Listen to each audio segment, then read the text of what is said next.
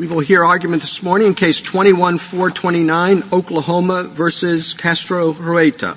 Mister Shanmugam. Thank you, Mister Chief Justice, and may it please the Court. This case presents a question that has taken on exceptional practical importance in the wake of McGirt.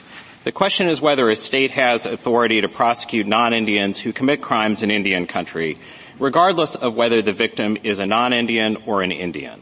The answer to that question is yes. A state has inherent sovereign authority to punish crimes committed within its borders, and no federal law preempts that authority as to crimes committed by non-Indians.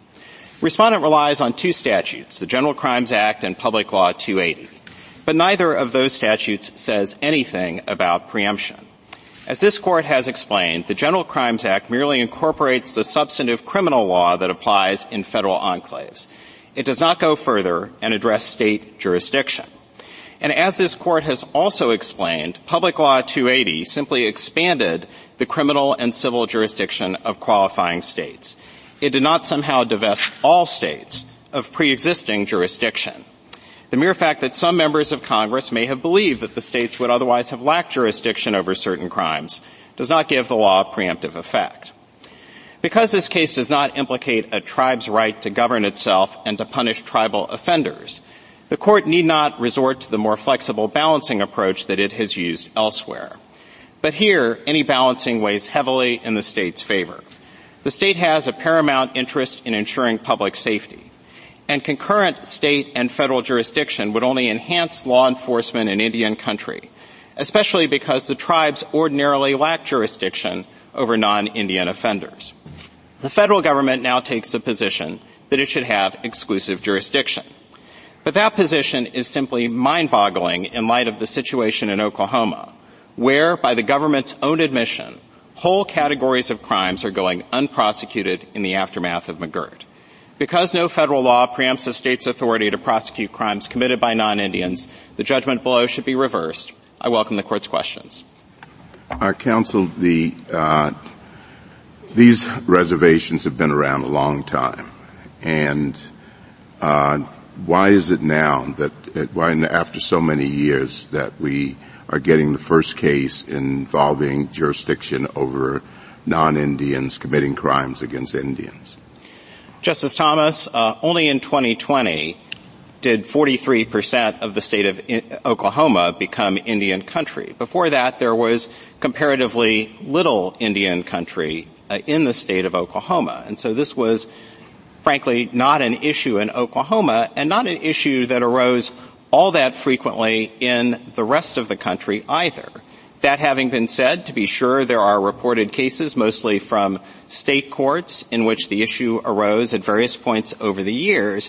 And notwithstanding this Court's dicta, this has been an open question. Indeed, as recently as the nineteen eighties, the Justice Department took the contrary position on this question. Certainly, as I said at the outset, this issue has taken on acute importance in light of the situation on the ground in Oklahoma.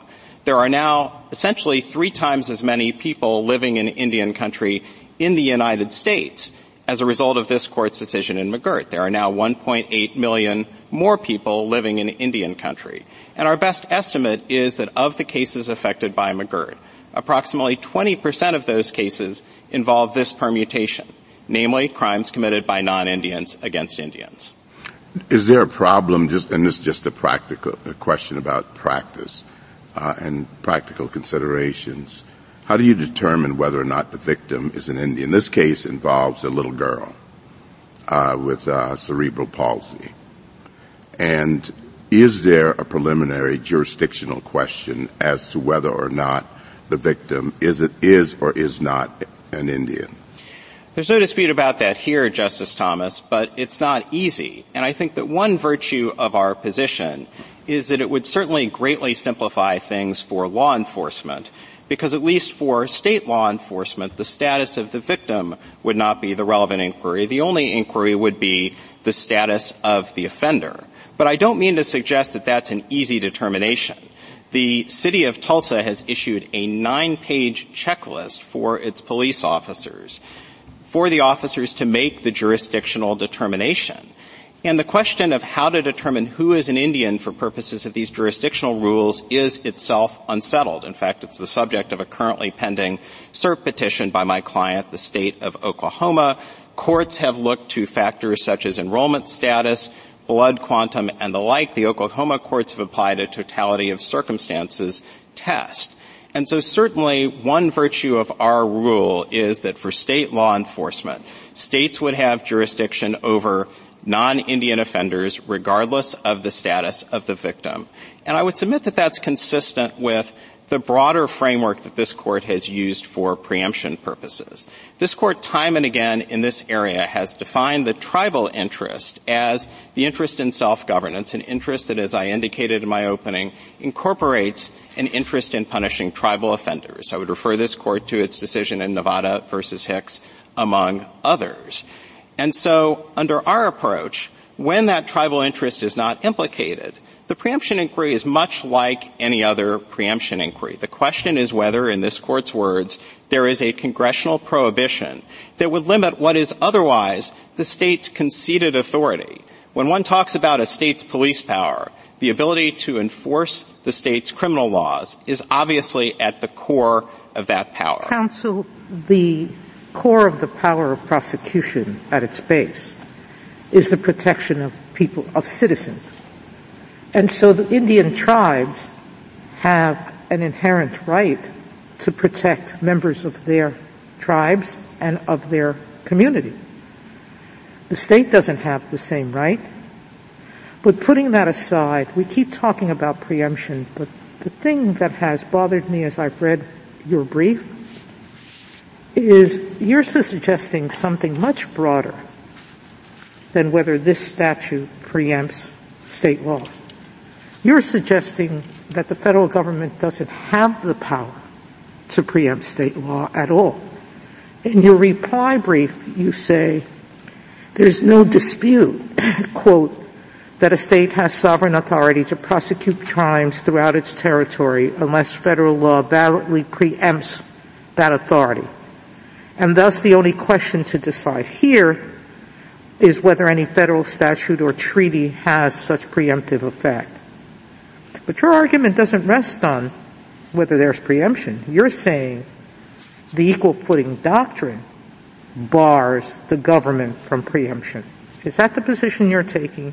That is not and, our position. And Justice. So if it is not your position, and for two hundred years we've had, you call it dicta, but a lot of dicta, um, saying that the General Crimes Act is, preempt, is a preemption of state law.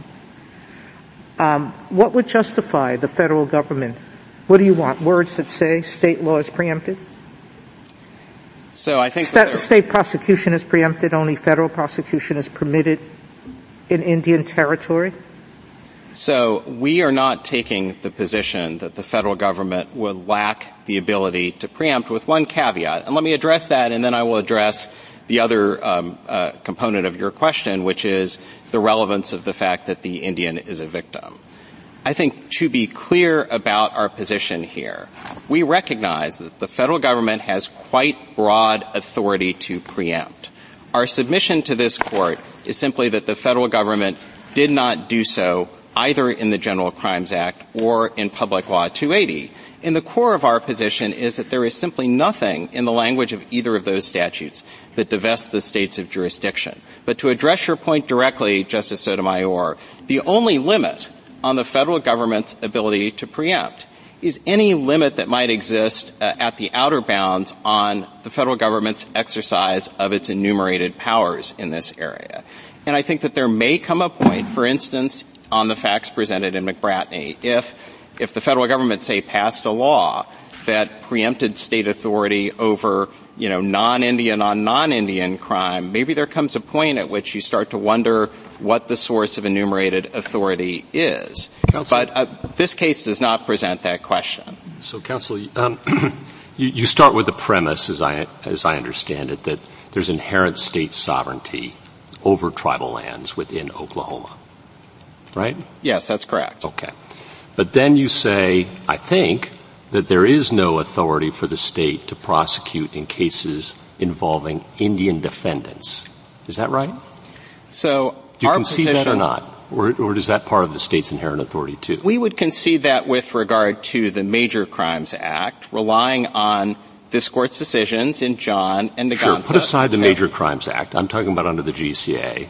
Is there preemption, or does Oklahoma now take the extraordinary view, uh, that it didn't in its briefs, as I understood it, that it has inherent sovereign authority even over crimes by Indian defendants within its territory? We didn't take a position on that in our briefs, but I would grant you that I think that that would be a much more challenging argument for preemption. Why? For the simple reason. Why? Because the statute doesn't contain any language about, no magic words about that either.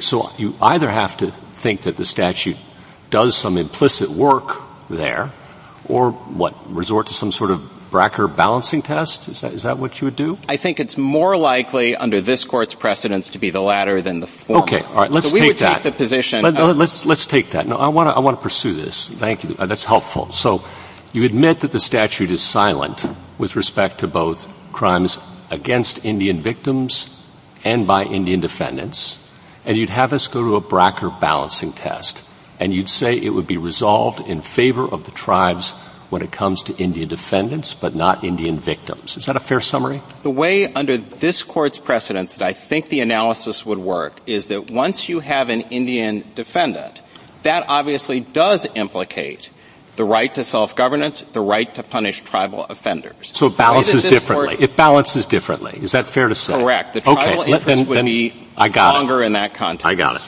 Here's and, my question, why? All right? Um, first of all, we've never applied a Bracker balancing test to criminal laws so far as I'm aware. So you're asking us to do something new there, inconsistent with our precedents so far, right? I, I think that the cases on which we rely have applied it in the civil context. Okay. They've never drawn a I, distinction. I'll take them. That as a yes. All right. Then who bears the burden of proof in that balancing test? Well, I think that the way it would work is the way that it always works on questions of preemption, which is to say it's a matter of law, uh, and I think that the party seeking preemption would So the tribes the have, have the burden here. Okay. Well, uh, yeah, right. the, when the, we're considering, the party seeking preemption, Justice Gorsuch, okay. I think would, would, would It's never going to be, burden. It's not going to be the state. We can but, agree on that? Well, it, it I, that's correct. All right. To say so that it's going to be the tribes. All right. Fine.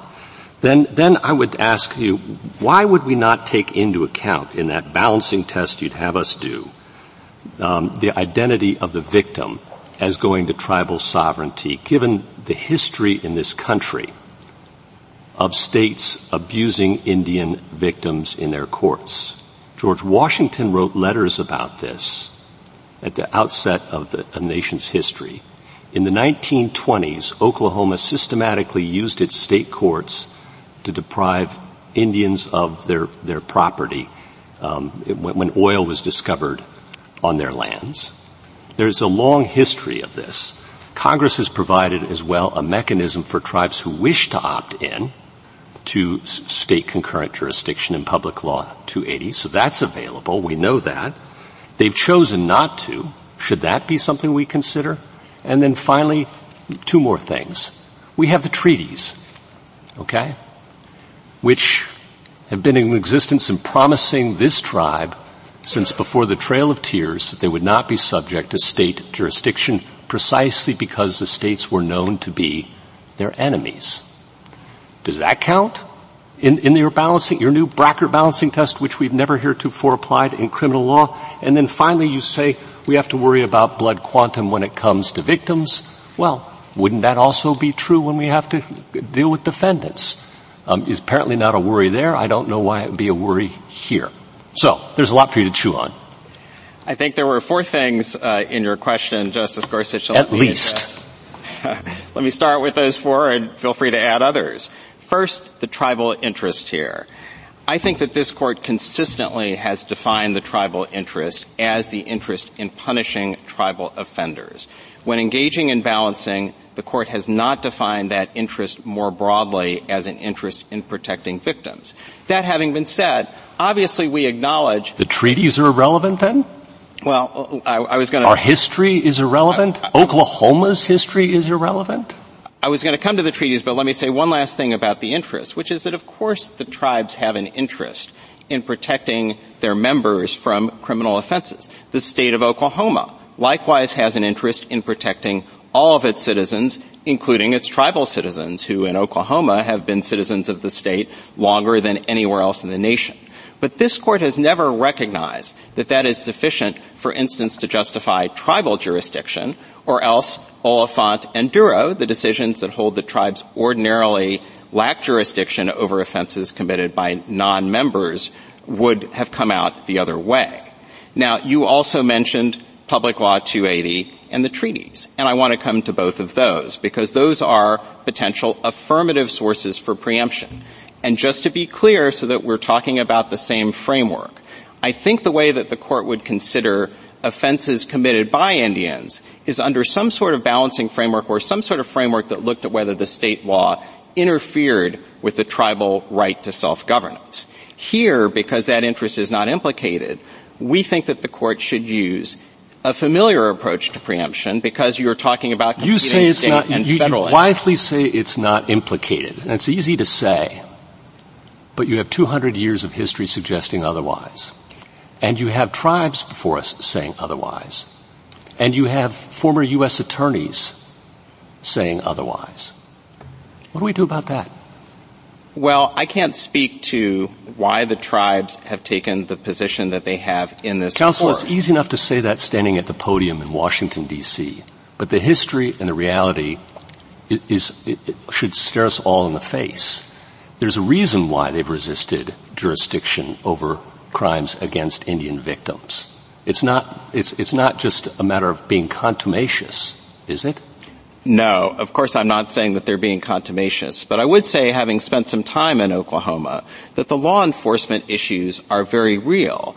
And as recently as earlier this week, you had the principal F B I agent in Oklahoma conceding that there are whole categories of crimes, by our estimation thousands of crimes, that are going unprosecuted because the federal government, which has sole jurisdiction over this category of cases, simply has been unable to prosecute them. Don't they have so representatives talk- in Congress? I mean, if there is crime, particularly in Oklahoma, can't they ask Congress uh, to provide extra prosecutorial and judicial resources? Well, they the, can have, obviously. So my real question is this. Uh, uh, the, uh, you talk a lot about Oklahoma, and I can understand the problem in Oklahoma because of our previous case, et cetera. But aren't there forty-nine other states? And my impression is that in general, in the entire country, the general assumption has been, and they've acted this way for years, decades, that states cannot prosecute the specific, you know, the particular crimes, uh, and they don't prosecute the particular crimes when they take place in Indian country. They're prosecuted in federal court. Now, am I right or wrong? I'm not an expert, and you are more of one. So am I right or wrong about that? So um, states have made efforts from time to time, I'm not going to overstate it, to bring prosecutions of this. I didn't say that. I said the general assumption throughout the United States of America has been that the states cannot prosecute these crimes, but rather, I don't say there aren't exceptions, but rather in federal court. I think I would quibble slightly, Justice yeah. Breyer, and say that I don't know that it was a general assumption. I think that this has been an open question. The Justice Department for many years. Uh, how many? If you had to guess, position. I don't know if you looked it up, but if you had to guess what percentage of crimes committed on Indian reservations that we're talking about here are prosecuted in state court, the, the crimes that are listed, which what percentage of all those? Would you guess it's more like one percent or more like fifty percent?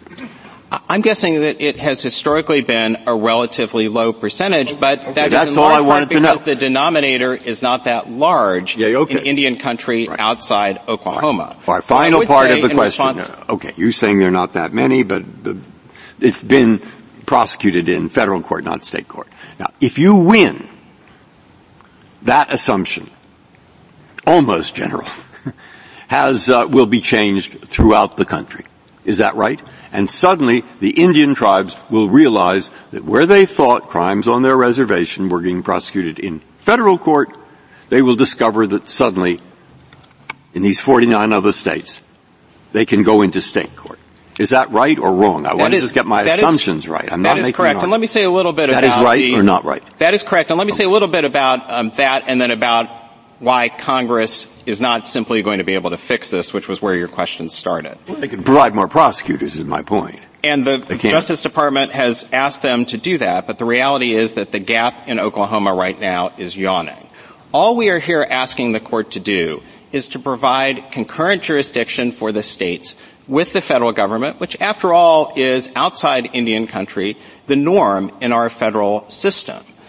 Our submission is that this is not likely, as a practical matter, to be a significant issue outside the state of Oklahoma. There's no reason to believe that the federal government is not doing its job of prosecuting crimes in the other forty-nine states. What we know as representatives of the state of Oklahoma is that that is not happening in the state of Oklahoma, and you don't have to counsel, take our word for that. Counsel, but, but you have a state-specific problem. At some point, I want you to address where you get your figures from, and, and I will lay out there's an article in The Atlantic that suggests that your figures are grossly exaggerated, and I want to give you an opportunity to address that. But put that question aside. It may be um, that you and some that you're the only state that wants concurrent jurisdiction to fix a state-specific problem. But why should we assume that every other state wants that responsibility? And doesn't conferring jurisdiction on a state or telling it you have concurrent jurisdiction obligate that state in a way to protect its Indian victims? I mean, what you're saying is an unfunded mandate to forty-nine other states to take on a responsibility that they had a choice to take on and most of them didn't want. So we have eleven states for which Congress enacted state-specific legislation conferring some jurisdiction. In Public Law two eighty, again, states were given the choice. Do you want to prosecute these crimes or not? Three more states added on to the eleven. So fifteen only, given a choice, wanted to do this. We are told by some amici that federal and state authorities have come to agreement in virtually every place outside of Oklahoma as to who's going to do what. But once we say states have concurrent jurisdiction, we are forcing the state to do something. You're saying, no, no, no, there's always prosecutorial discretion. But is that true? They have an obligation to treat their citizens equally. Having said that, this is not a case. What you're doing is putting all of those fifteen laws conferring different kinds of jurisdiction on those states into question. You're throwing out those fifteen agreements and you're saying, forget what they say about limiting state jurisdiction or not. Um, states had an inherent power to do this. Maybe you'll come back and say, well, those are agreements, so they're still bound by them. But now you're creating chaos across the country, forty-nine other states. And I am told that the federal government decides whether to Give, put some resources in some places based on what kind of jurisdiction exists with the states and not in others. All of that is up in the air. So please explain to me why two hundred years later we are revisiting an assumption that was made. You say it was only dicta, it was never decided, but we have an awful lot of dicta on this issue. Repeatedly in many, many cases. Uh, Justice Sotomayor, there's a lot to that question, and let me try to cover all of it. First of all, with regard to the statistics, we believe that the statistics that we have offered to the court are accurate, but you don't have to just take our word for it. To get back to Justice Breyer's question, let's take a look at what the Justice Department has said in its most recent twenty twenty-three budget report. it has said, quote, the United States attorneys in Oklahoma are prioritizing violent felonies under the Major Crimes Act. In fiscal year twenty twenty-one, the Eastern District of Oklahoma and the Northern District of Oklahoma are opening only twenty-two percent and thirty-one percent of all felony referrals. Enforcement of nonviolent crime is relatively low. And if we want to talk well, about what's been said... Well, most of that is being done by the tribes, isn't it? Well, not with... I see a short gap of... Um, the Atlanta article says at most there's a short gap of about one thousand cases, if that. We, we don't agree with that. It's important to keep in mind that the tribes do not have jurisdiction over this category of cases with narrow exceptions. And if we're going to litigate what's been said in the press, I would refer the court to the Wall Street Journal article earlier this week to which I alluded, in which the special agent in charge of the F B I's Oklahoma field office said, quote, the United States Attorney's Office doesn't have the capacity to try nonviolent felony, my words, or even any misdemeanor cases. Now, I do want to cover the other points that were in your question, which I think are really important. First of all, with regard to supposedly foisting this authority on the states, let's keep in mind the fact that the states do enforce the criminal laws already in Indian country by virtue of the rule first established by this court in McBratney. When non-Indians commit crimes against non-Indians in Indian country, law enforcement is there, state law enforcement is there, because they have exclusive authority in order to enforce the criminal laws. Several states have renounced the very kind of authority you thrust upon them, though, haven't they?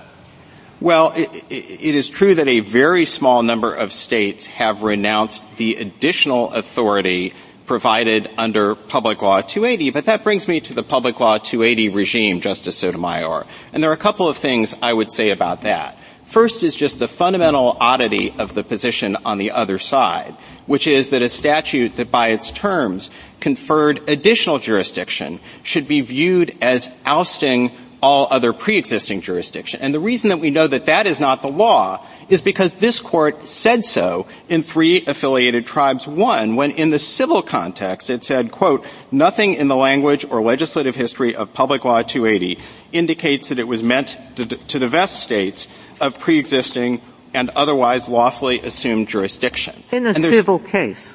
But, we were very clear in saying criminal cases are different from civil. But the cases. Reasoning, Justice Sotomayor, is exactly analogous, and let me explain why. Public Law two eighty confers on states essentially plenary civil and criminal jurisdiction, either states that are the mandatory states or states that opt in. And you could make exactly the same argument in the civil context with regard to civil actions brought by Indians against non-Indians. And yet this court made that statement in the context of whether or not Public Law two eighty should be used to construe a state law as ousting the state of pre-existing jurisdiction. Our submission is that Public Law two eighty operates perfectly well under our interpretation.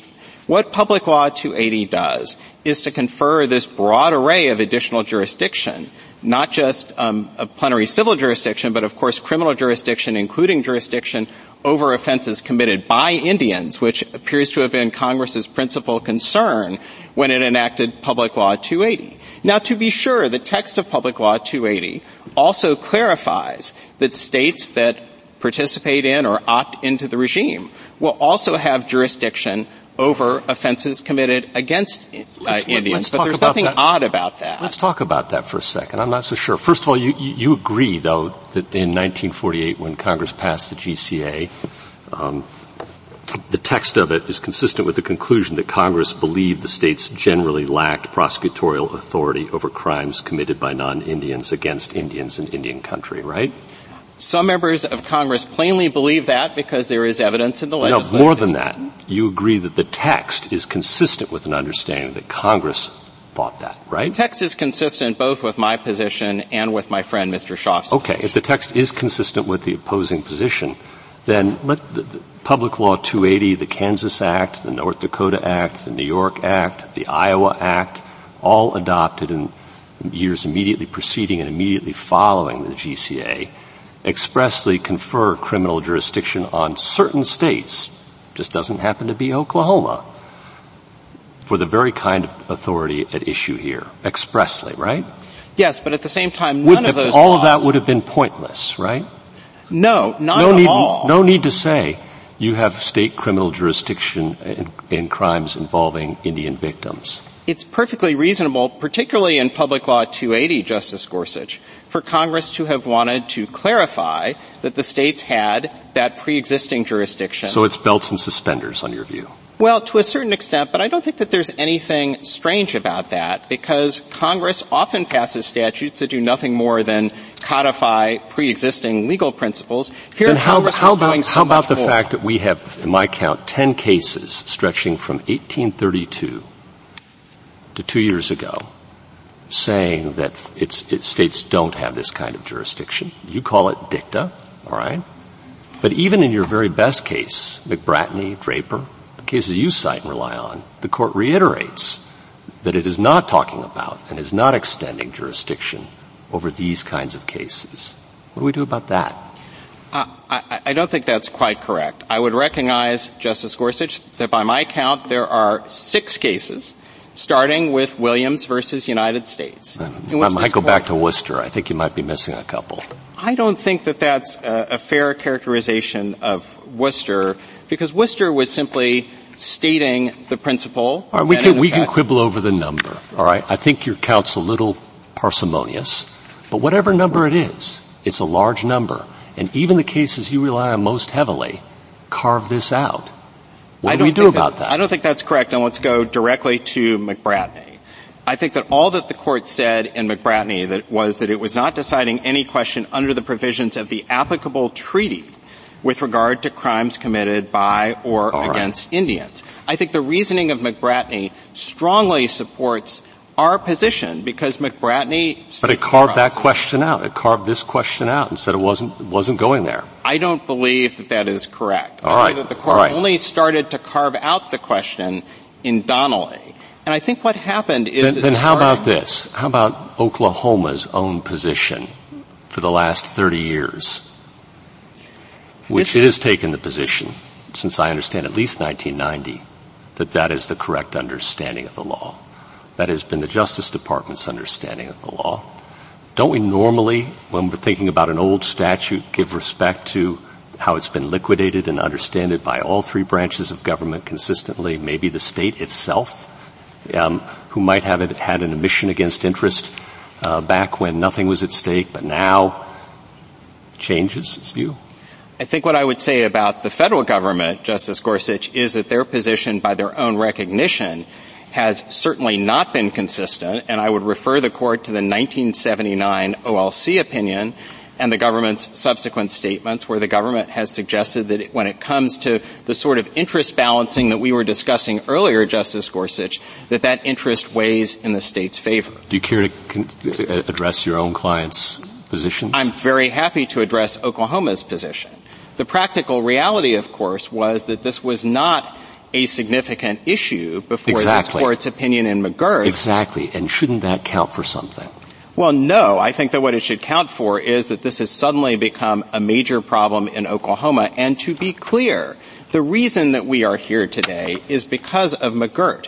This was not a significant law enforcement issue in the state of Oklahoma, for the reason that the government acknowledged in its earlier briefing in the McGirt line of cases, which is that in Oklahoma, there is very little trust or reserved land.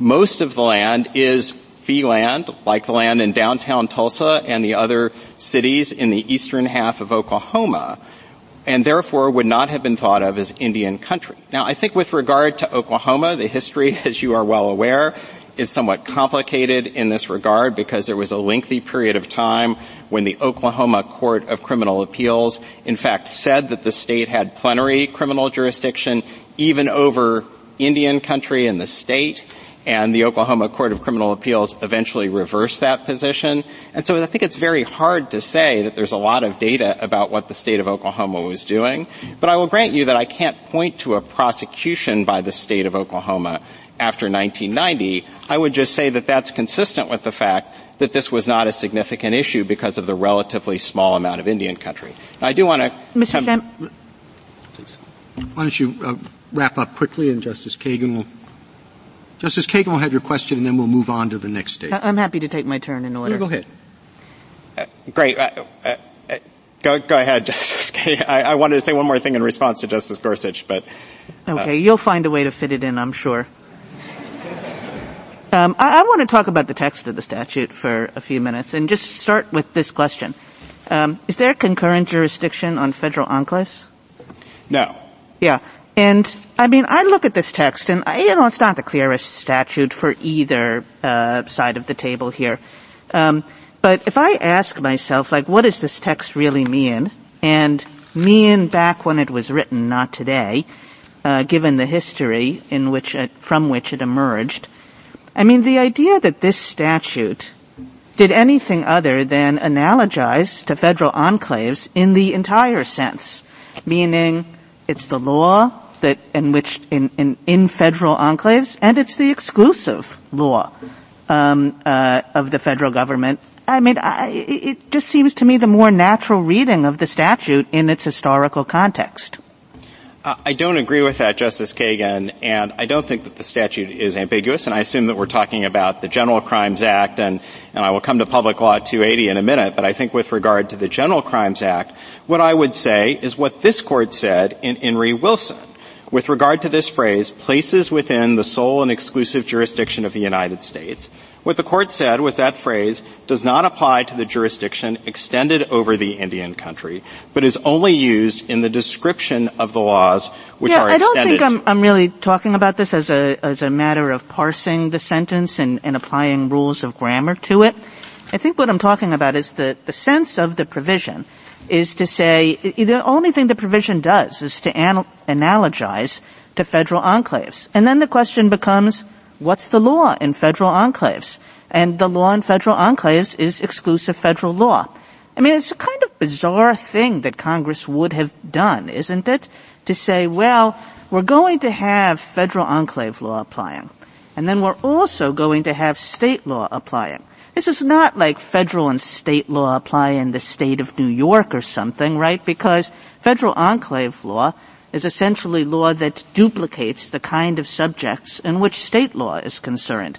And so you have two bodies of general law operating in the same geographic area. Now that now and that then is is kind of odd. And and like why would we think that that's what Congress did when it said in this statute, look to federal enclaves? I, I don't think that that's odd, Justice Kagan, either as a matter of text or as a matter of history.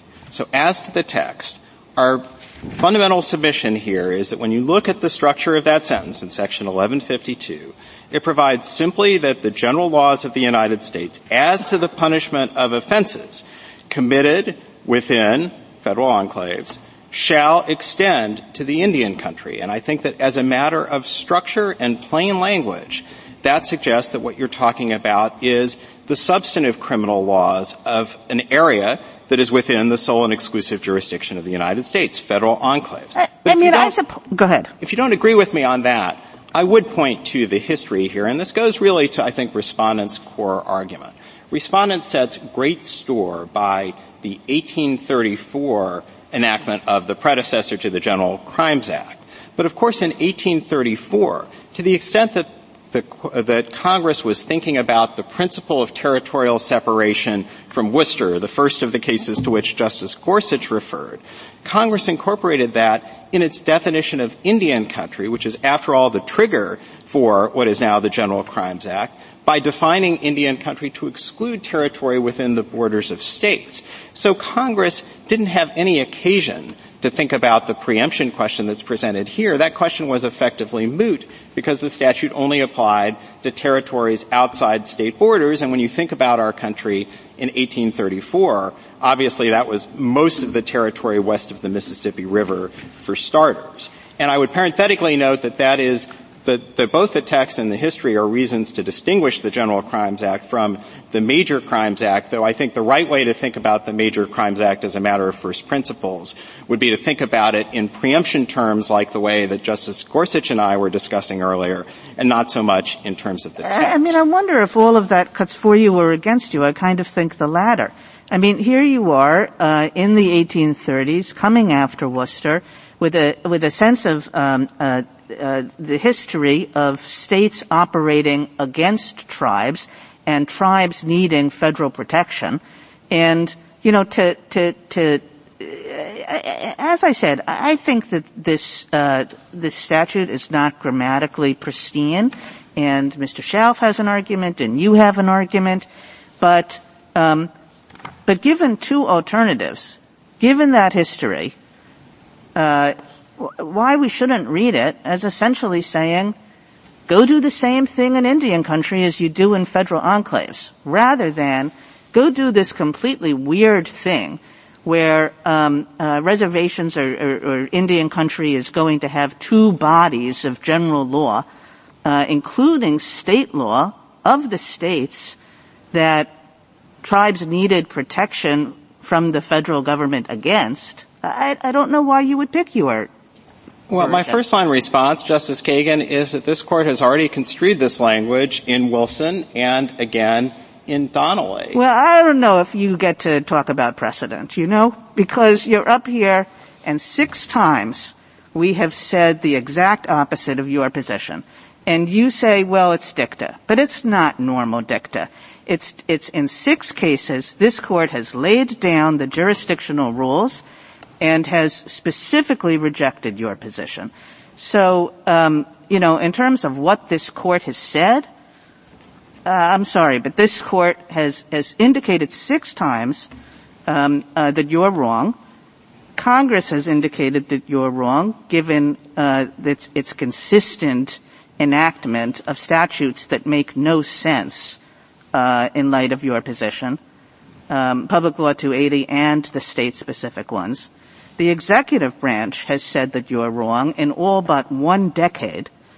Um, you know, you're asking us to do a big lift on the basis of language that, as I say, seems to me more naturally read against you. I respectfully disagree with that, Justice Kagan, and just a couple of additional points. I think with regard to the issue of dicta, I would say that the uh, the statements on this issue, starting with Williams versus United States, are, for lack of a better way of putting it, on the dicta end of the dicta spectrum. You're talking about no more than two sentences in any of those decisions. Those statements were really not essential in any way to the holdings. I would submit that the statements in Wilson and Donnelly were much more to the core of the questions that the court was considering. We're talking about cases like Solem and Bryant on the other side, where the court is simply stating the principle that respondent is advocating in passing on its way to dealing with very discrete questions, such as diminishment of reservations and the validity of the federal recidivist statute that takes tribal convictions into account. So I do think that with respect, we're entitled to point to this court's precedent, not least because this court's precedent involves interpretation of the two statutes on which respondent relies. And with regard to Public Law two eighty, the one thing that I wanted to say in response to Justice Gorsuch, because that is, after all, the other statute on which the other side relies, is that when you start to frame the argument in terms of Public Law two eighty occupying the field and the like, that starts to feel like a field preemption argument. And I think respondent almost goes there in his brief, because he relies on cases like Virginia Uranium and Hines, but he doesn't use the words field preemption, and I would submit that that's for good reason, because Public Law two eighty would fall, fall short, far short of the standard for field preemption, not least because, as this court indicated in Three Affiliated Tribes, there's no indication in Public Law two eighty that Congress intended to oust the states of pre-existing jurisdiction. Thank you, counsel. I have just one question. Um, we've heard a lot about uh, McGirt uh, this morning, and I understand your point that it has sort of upped the ante on the question uh, before us today. But is there any way in which the analysis uh, in McGirt uh, uh, affects the point you're trying to make, or is it just kind of a background uh, uh, fact? The practical realities of McGirt are relevant, Mister Chief Justice, on this question presented. primarily if this Court decides to engage in a balancing of interests, because in weighing the state's interest and the propriety of concurrent jurisdiction, I think it's entirely appropriate for the Court to take into account what is going on in what is now the largest piece of Indian country by area and population in the United States. I mean, in terms of how we analyze the General Crimes Act, how we analyze uh, Worcester against Georgia, the other sort of legal uh, uh, authorities at issue here, McGirt doesn't offer any guidance in that analysis, does it? No, these are fundamental, familiar preemption questions, and particularly because this case does not implicate the tribal interest in punishing tribal offenders, this is really a case that pits state interests against federal interests. And just to be clear, what the federal government is here saying, and my friend Mister Kneedler will be at the podium shortly to say this, is that the federal government should have exclusive jurisdiction here.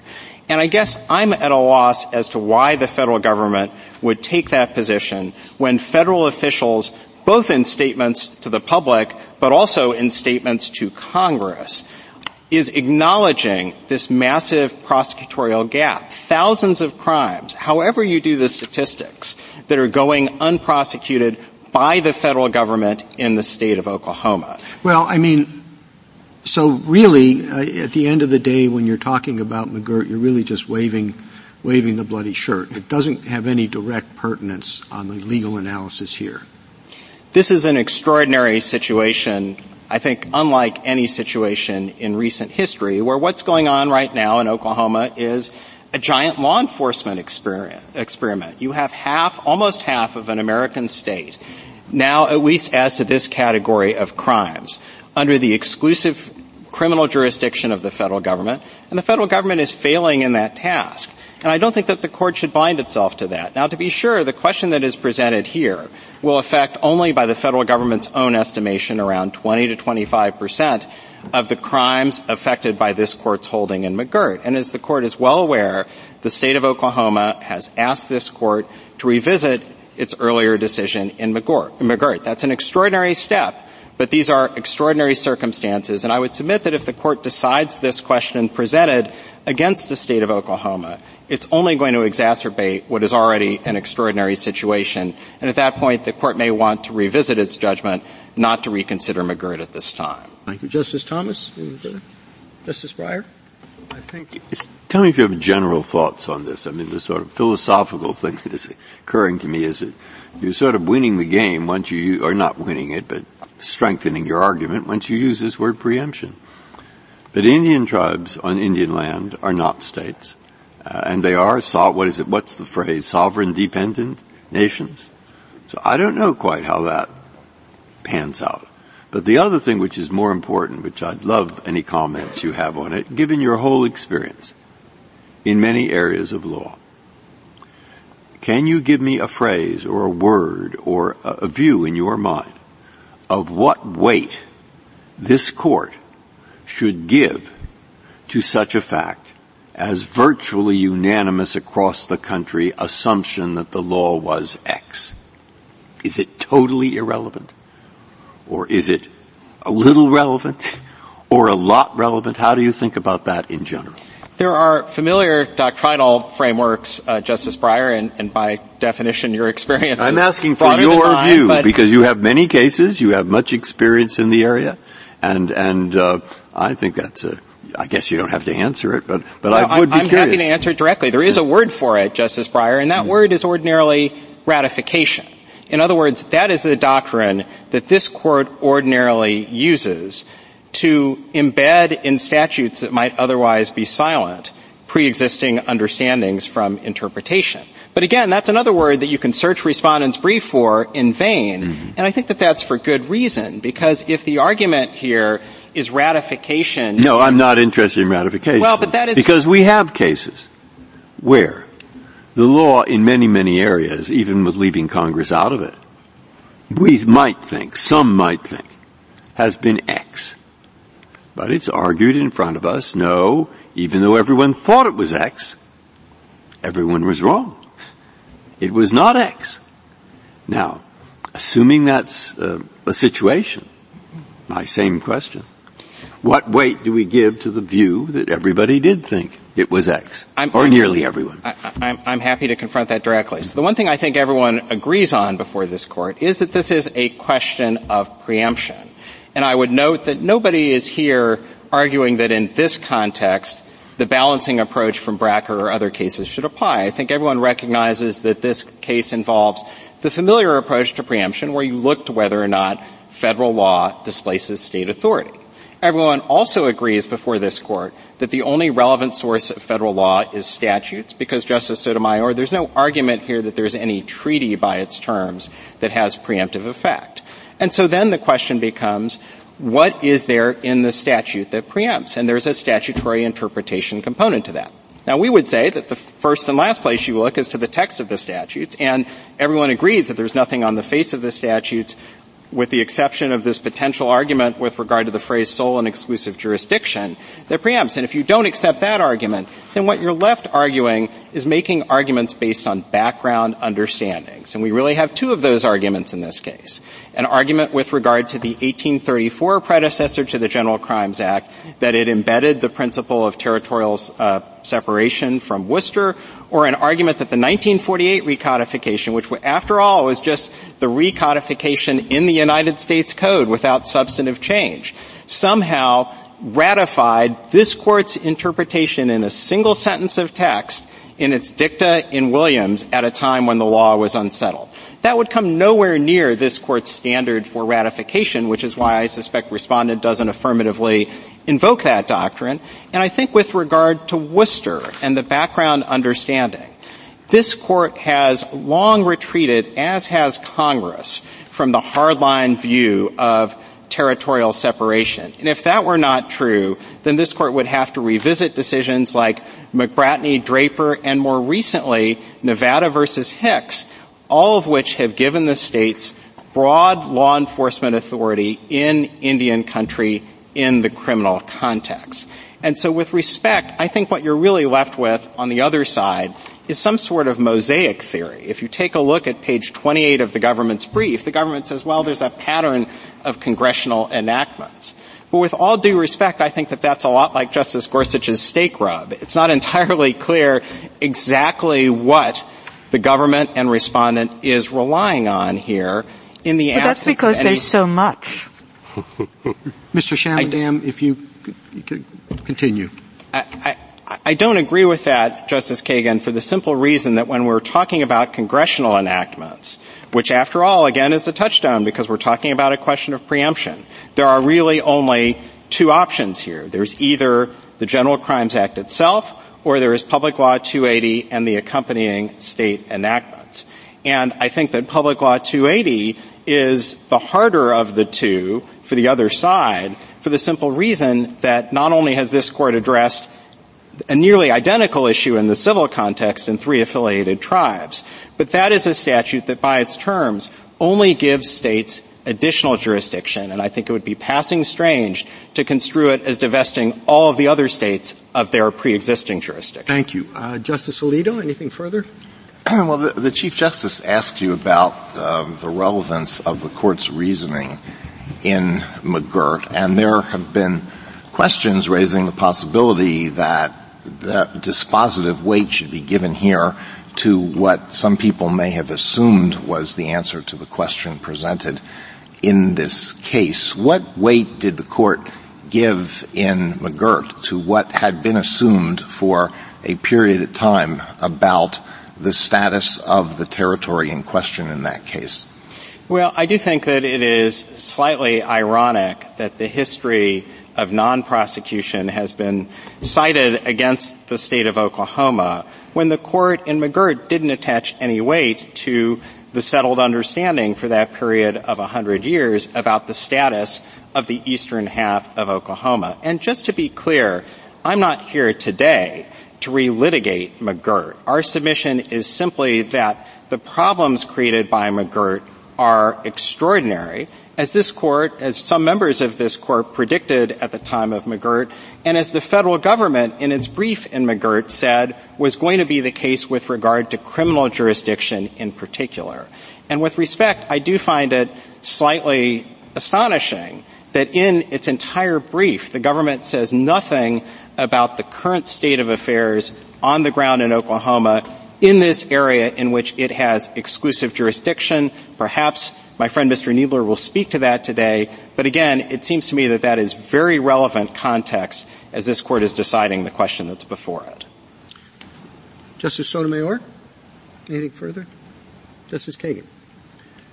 Justice Gorsuch, anything further? Just to pick up on uh, Justice Kagan's remark, there is so much.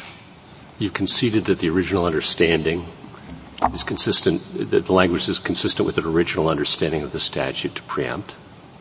The M C A has very similar, different language that does preempt, this Court's held.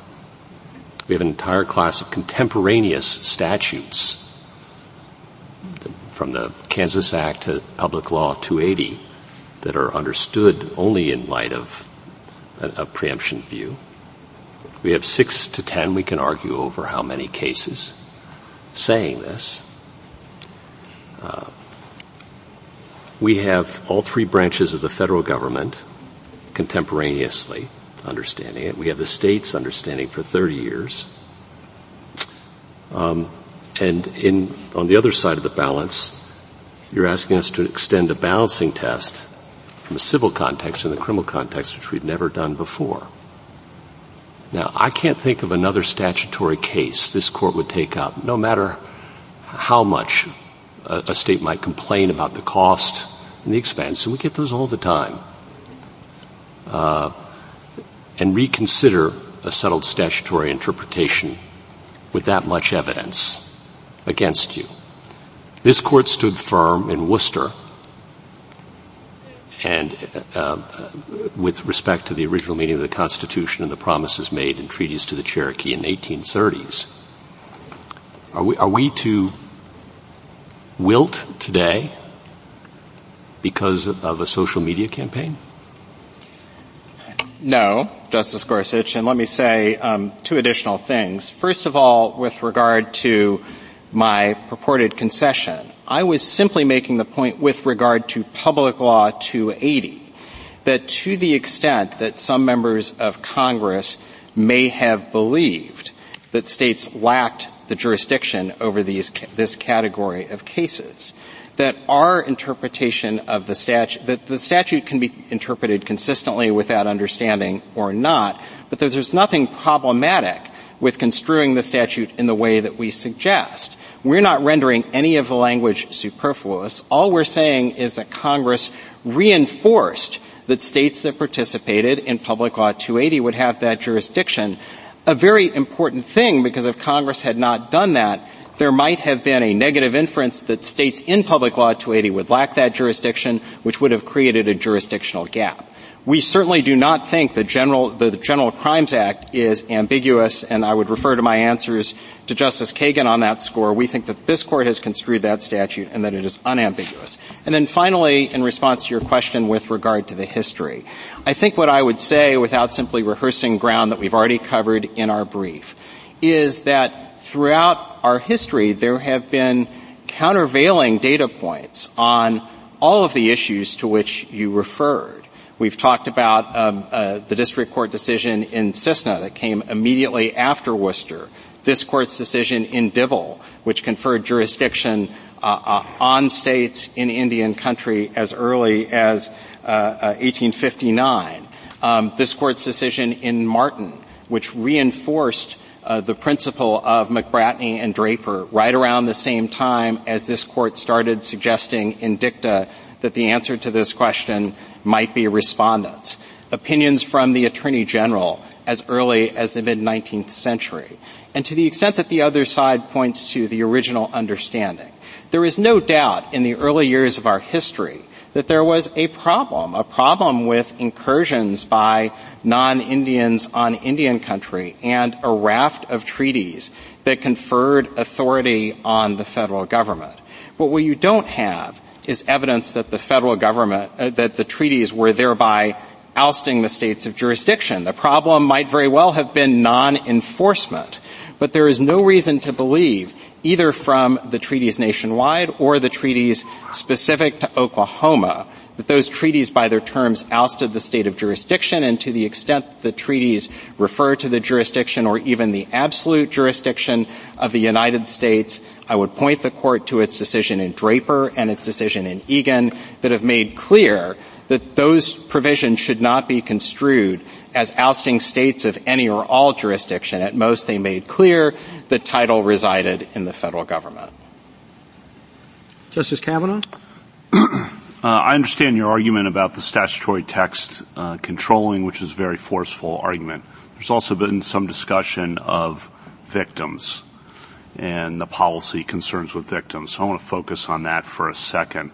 We're talking about non-Indian on Indian crime in Indian country, correct? Yes. Everyone agrees the tribes don't have jurisdiction to prosecute those crimes, correct? Yes, with the very narrow exception of certain domestic violence crimes, where Congress has conferred that authority. Everyone agrees the federal government does have jurisdiction to prosecute those crimes covered by the G C A, correct? Yes. Okay, so the only question here is additional jurisdiction to prosecute those crimes for the states, additional concurrent jurisdiction, correct? Yes, that is correct. And we simply do not agree with the submission of the National Congress N C A I that state jurisdiction affirmatively undermines public safety.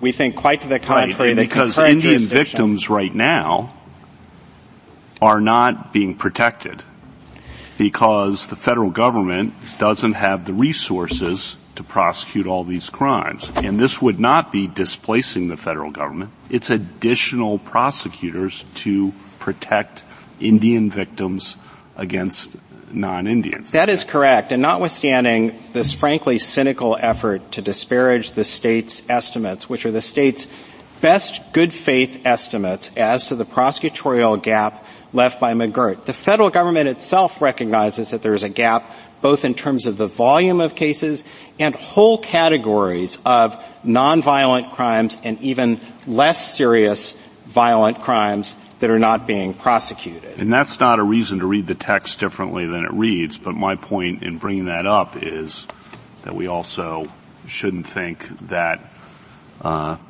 somehow ruling against you would would help. I don't see how it would help Indian victims. It's going to hurt Indian victims. Well, I think that that's correct, and I do think that that is a reason why this is a much easier case than a case involving Indian defendants, because I do think that if you have a case involving Indian defendants, the tribal interest suddenly becomes more significant.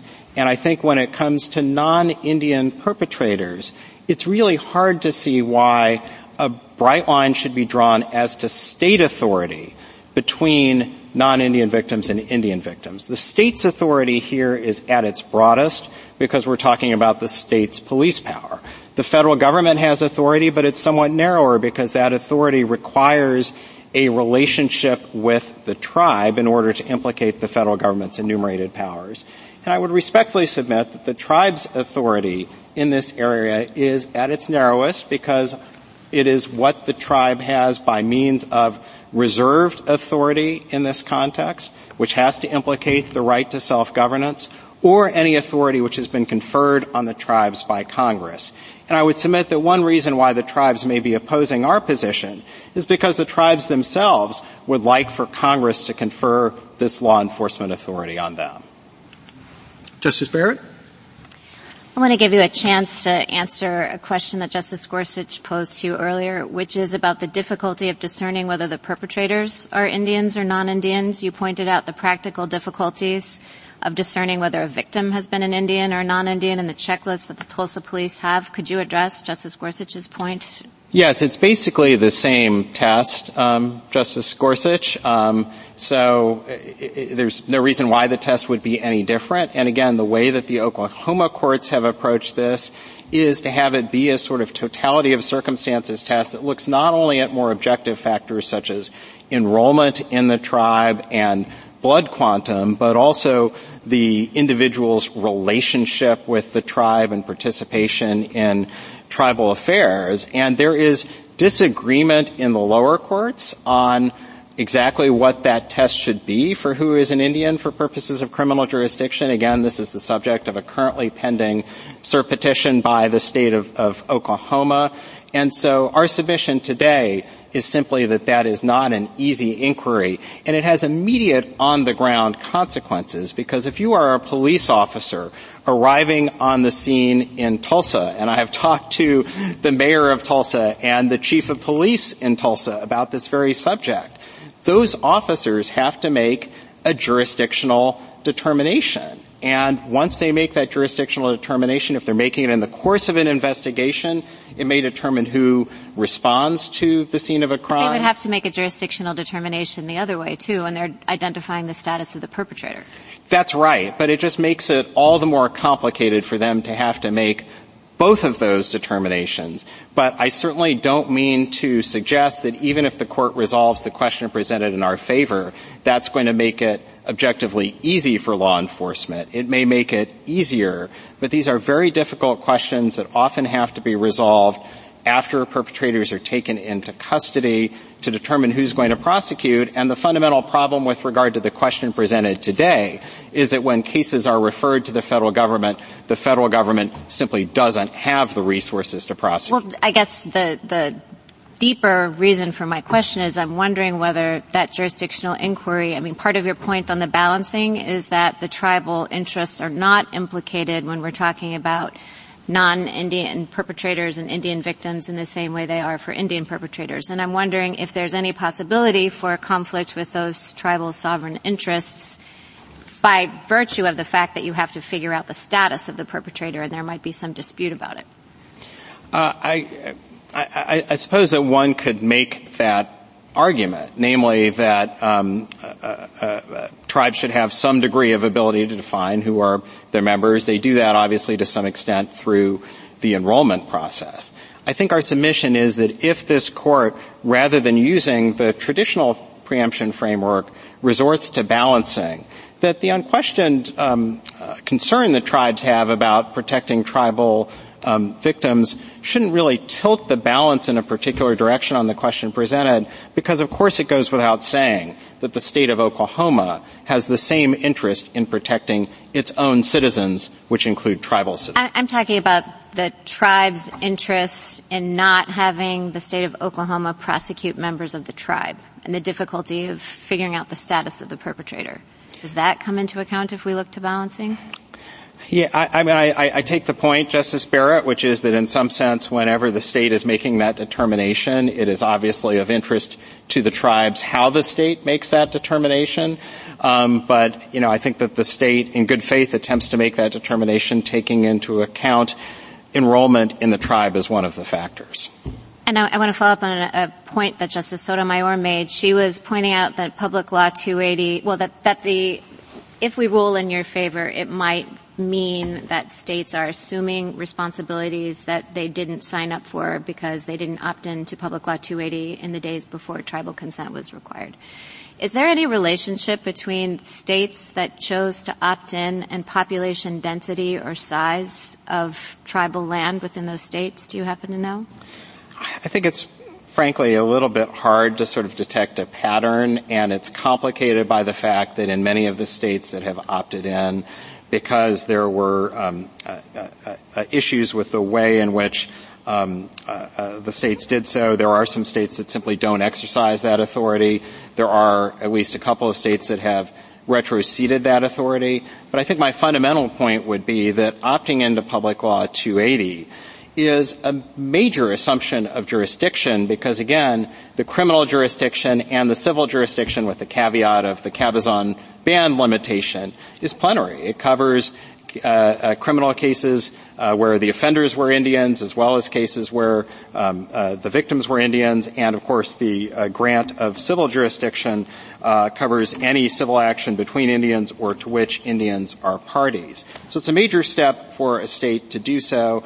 And at least since tribal consent was required, there are no states that have been able to do so, and I think it's a fair inference that Oklahoma would be unable to do so in light of the position of the tribes today. Thank you. Justice uh, in a case where the uh, accused uh, claims to be an Indian, I assume that the accused is in a position to explain why he or she believes uh, that that is uh, the appropriate categorization. But what happens in the case where the accused is indisputably not a victim and the, I'm sorry, indisputably not an Indian, and the victim says, I don't consider myself to be an Indian? What happens there? I think that a court would still have to apply the totality of the circumstances test and to take into account uh, enrollment and blood quantum and any other relevant factors. And uh, so I don't think that the victim's wishes would be dispositive of what is, after all, a jurisdictional question. And the other thing I would note is that, you know, there are uh, victimless crimes. And when there are victimless crimes, it has long been the view of the lower courts that where the perpetrator is a non-Indian, the state would have jurisdiction. I think it is fair to say, as the O L C opinions from the nineteen seventies make clear, that the line between crimes with a victim and victimless crimes is itself a fuzzy one. What happens when the crime is uh, the, uh, a conspiracy involving Indians and non-Indians? I, I, I, that's a that's a good question to which I actually don't know the answer. Thank you, counsel. Mister Shaw?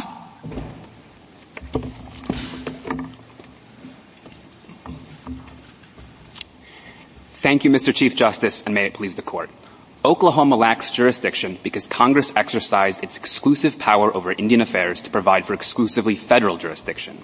That conclusion follows from statutory text, context, and structure. The General Crimes Act applies to Indian country, where federal statutes presumptively exclude state laws. And it imports the law of federal enclaves, where likewise states may prosecute only with Congress's approval. The resulting jurisdiction is exclusive, and one way we know that is that John and Nagansat held as much as the parallel text under the Major Crimes Act. And that conclusion would have been especially obvious to the Congresses that enacted and reenacted the General Crimes Act. First, Congress in eighteen thirty-four acted to implement treaties covenanting that tribes would be under the protection of the federal government and, quote, no other sovereign. Second, Congress legislated against the backdrop of Worcester and its holding that Congress, when Congress has regulated relations with Indians, Indian tribes, states can't. It could never have fathomed a more express statement would be required to keep its promises. Third, this Court has recognized a single basis for state criminal jurisdiction in Indian country in McBratney and Draper. And Donnelly held that those cases do not apply to crimes by or against Indians. That means federal jurisdiction is exclusive, as this Court has affirmed somewhere between six and ten times. Uh, fourth, Congress in nineteen forty-eight embedded in law, uh, embedded that, that law in statute when, in the wake of Donnelly and Williams, it reenacted the General Crimes Act while conferring on some states jurisdiction over crimes by or against Indians. You don't confer jurisdiction that already exists, and the only way to read all relevant text in harmony is ours. More than that, Congress built on that structure through Public Law two eighty and many similar statutes, and now Oklahoma's position would thwart the choice of twenty-five states not to assume this jurisdiction and nullify consent rights of, by my count, one hundred ninety Indian tribes, and for no sound reason. Indeed, Washington State used Public Law two eighty to obtain exactly the jurisdiction at issue here, and Oklahoma could do so, too, by obtaining signatures from twenty percent of enrolled tribal members and winning an election. I welcome the Court's questions. Uh, counsel, just uh, to go back to the beginning of your argument, uh, you said that the – I think you did. You said that the federal government had plenary authority in this area, and we've said it too. Uh, what's the source of that? So I think this Court has said that it arises from the Indian Commerce Clause, the Treaty Clause, pre-constitutional powers, war powers, but I agree that it was quite settled. And, you know, for our purposes, I think the, the important point is that when Congress acted in eighteen thirty-four, it did so against the backdrop of Worcester, which interpreted the federal government's powers in this area to be exclusive when exercised. So when Congress had regulated intercourse with Indians, that meant states could not. And, you know, that really has been carried forward, I think, to the present. Obviously, you know, a bunch changed in the late nineteenth century with uh, Indian country coming within states. But I think the important point is we're not writing on a blank slate here. Uh, this court addressed that issue in McBratney and Draper and Donnelly. And the, the sort of sum total of the holding of those cases is that the only basis for state criminal jurisdiction in Indian country doesn't apply to cases like this one. And then, in nineteen forty and on, Congress created the entire modern statutory scheme against the backdrop of that understanding. So the Kansas Act, for example, in nineteen forty, uh, understood the law the same way we do, uh, conferred jurisdiction on states over crimes by or against Indians because it regarded that as necessary.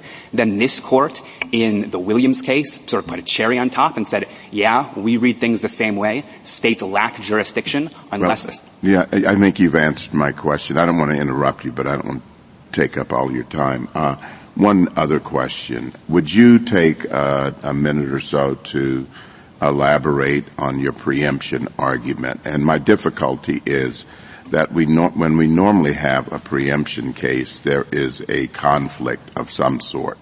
Uh, you cannot regulate, for example, a drug the same by two different uh, uh, jurist- two different uh, governments when they are in conflict with each other, the regulations.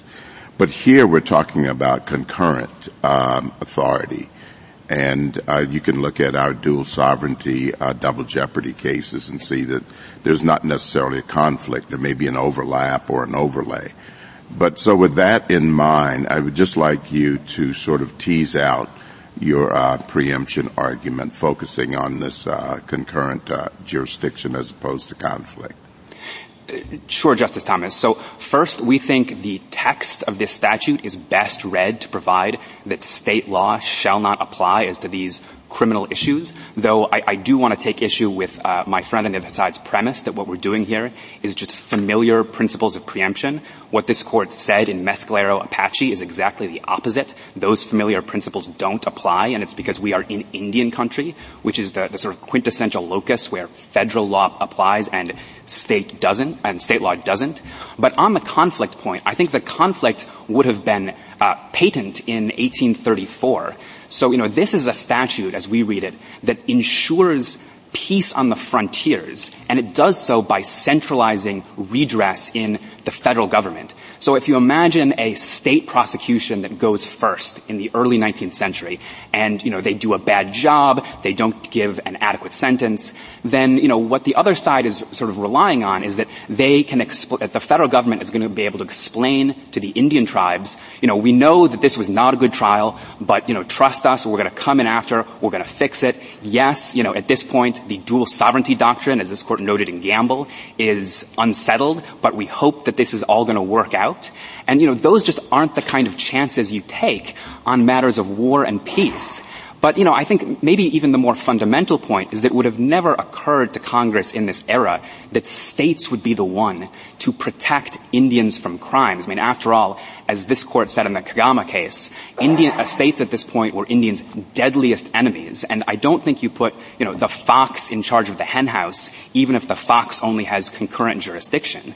Um, and, you know, I think there are other ways, too, that states could use this authority to really thwart tribal interests. You could say, uh, for example, criminalize uh, intercourse by non-Indians with Indians and say, you know, that's a crime against the Indian, uh, which could be basically get you the same regime this court invalidated in Worcester. And I actually think the same thing is true today. So you can look at uh, the issue in the Williams versus United States case. Let's look at the let's look at the issue here uh, with the fox and the chicken house. I see. I think it's the hen house, but the Um, let's look at that here. Uh, what did the uh, defendant here get uh, for uh, the child abuse uh, in the uh, state case? What was the sentence? So he received a thirty-five year sentence. And, in- and what was the reduced? What was the sentence after McGirt? Uh, it was the, the federal sentence. Uh, he, his sentence has not been imposed, but what the plea agreement provides for is seven years. Okay, the key so difference. You, the you can't make that ch- fox in the in the chicken house uh, or hen house argument there. So I understand your point about your nineteenth century point, but we're looking at today, and what I'm really interested in is this conflict for, because you're making a sort of a preemption argument. And I don't know if you, if it's a good argument or an answer, good answer to keep resorting to the eighteen thirties or eighteen forties, uh, and not be able to show the conflict that we have today. Uh, maybe it is. Maybe for some of my colleagues it is, but I'd like you to tease out again what is the conflict if you're making a preemption argument. If you're not making it, then uh, you can uh, say that. Sure. So I just want to footnote that actually our primary argument is that the text here ousts states from jurisdiction, and so, you know, that is the end of the story, particularly under the preemption standard that applies in uh, this Court's Indian cases. But on the conflict, let me let me sort of take another run at it. I think there are two. So one is just making law enforcement worse based on diminished accountability. You can see this from uh, the brief of the former U S attorneys submitted in this case. These were the U S attorneys for many Indian country areas, and what they say is that when you have concurrent jurisdiction, you can create a pass-the-buck dynamic that makes law enforcement worse, and indeed we know, uh, you know, this is the view of the tribes in this case. Uh, and the second point, and this is where I was going with this Court's decision in Williams, is you can have states uh prosecute in manner in a manner that isn't consistent with tribal interests. So in that case, the issue was, what is the age of consent? Is it sixteen or is it eighteen? You can have, you could have a circumstance where, for example, you have the intimate partner of a tribal member who goes to prison uh, under a state prosecution when the federal law or the tribal law would allow that person to remain in the community, maybe raise their child. And the reason why, you know, these issues have never arisen is because the rule that we're advocating has been the law since, you know, nineteen forty at least, and, you know, I think probably uh, far uh, earlier than that. Um, So I guess the place I would go back to is the statutes that Congress has enacted that really do embed this understanding in their text, in dialogue. You're here, I'm sorry. Go ahead. No, please.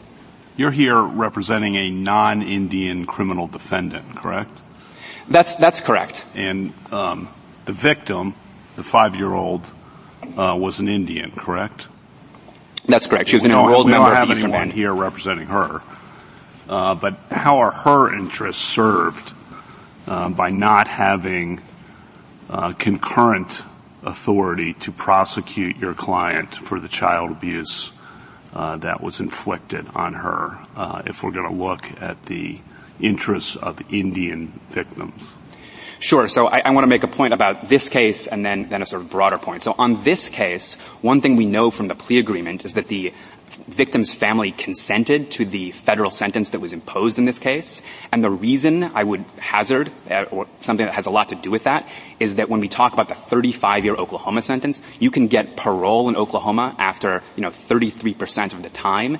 In the federal system, you know, no parole, or you've got to serve eighty-five percent. And my client also uh, uh agreed to not contest removal proceedings thereafter, so that's a pretty significant interest. But from the and perspective not of non-Indian criminal defendants, which you're representing one of and representing well, from the perspective of Indian victims, um, I guess I'm not sure how Indian victims can be harmed by having more prosecutorial authority to fill a gap in Oklahoma where crimes are not being prosecuted against Indian victims, at least now. Now, maybe someday the federal government will get the resources to do uh, the job, but even then uh, the state resources would be additional protection for Indian victims. So I'm not understanding uh, the the the argument that somehow Indian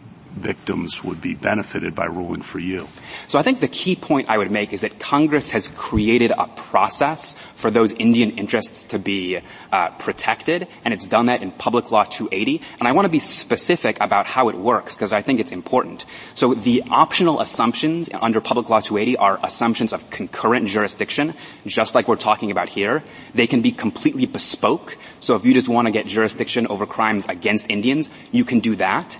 And the tribes themselves actually can't, uh, they don't have a right to veto, or at least the tribal governments don't have a right to veto those assumptions. What you can see, and this is twenty-five U S C thirteen twenty-six, is you have a special election that can be called with the consent of twenty percent of enrolled tribal members, and that can be in any given area, so Tulsa County, for example. And then if a majority vote in that special election favors the assumption of jurisdiction, then it can go forward.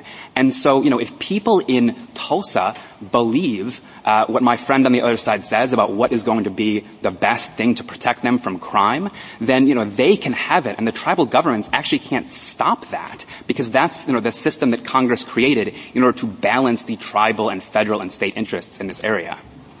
Am I understanding you correctly that each, tri- that each tribe, twenty percent of their members, presumably twenty percent being whoever's potential victims, could choose concurrent jurisdiction? So the way I read the statute is that it's actually the enrolled tribal members in a particular geographic area, and I, I don't think the statute is completely clear on, you know, how you would figure out the exact denominator, but it is available for Oklahoma as it's been available for, you know, any other state. And, you know, my friend said there have been no assumptions uh, under Public Law two eighty, but um, or, or at least once the nineteen sixty-eight provision made tribal consent required. But there were a number of assumptions before then, at least twelve by my count in Montana and Washington, where the tribes affirmatively said, we consent to this jurisdiction. And so this is not something I think that's unobtainable. And I think the more important point is that it is something that Congress has taken into account in this statutory scheme. And, you know, it, it is a scheme. I think you started to answer a question, and I'd like you to expand on it. There's an assumption in Justice Kavanaugh's question that Indian victims can only be helped by concurrent jurisdiction. Um, is that assumption correct? That there's additional resources to protect them against crimes? That's the bottom line of his question. And is that, do you agree with that assumption? No, I, I don't think that's right. I mean, I think in particular as a practical matter, uh, you know, the upshot of Oklahoma's position here is, you know, they're saying that if you adopt their position, then you can go back to more like uh, what the situation was before McGirt, where basically the federal government wasn't involved in, you know, these sorts of cases involving Indians. And that, I think, is profoundly contrary to the the bargain, the agreement that Indian tribes made with the United States, where the United States said, we are going to be your protector and make sure that you are taken care of. Now, it is true that as a formal matter, uh, as the law stands today, you can have, you know, concurrent federal prosecutions, but as a practical matter, the entire upshot of my friend on the other side's position is that the federal government can go back and wash its hands of these sorts of offenses, uh, and, you know, not invest the resources. And, you know, our fundamental position is that the federal government actually has an obligation to invest those resources to make sure this is being done right, unless and until either Congress passes a statute or tribal citizens decide under Public Law two eighty that they would like a different system to help protect themselves from crime. Well, if Counsel, if I could just, um, I don't think we've gotten to the critical language in the statute yet. Um, uh, and, of course, in the General Crimes Act, uh, this is what the language says. Except as otherwise provided by law, the general laws of the United States as to the punishment of offenses committed in any place within the sole and exclusive jurisdiction of the United States, except D C, shall extend to the Indian country. Now, as I read that, that's taking a body of law, the laws that apply in places within the sole and exclusive jurisdiction, and saying that that extends to Indian country. Now, where do you get uh, any notion of the preemption of state jurisdiction in that? So I, I think the Major Crimes Act says much the same thing, which this court has held as preemptive, and I think that's for good reason. And where where do you get it in the language of that statute, not in what the court may have said about the Major Crimes Act?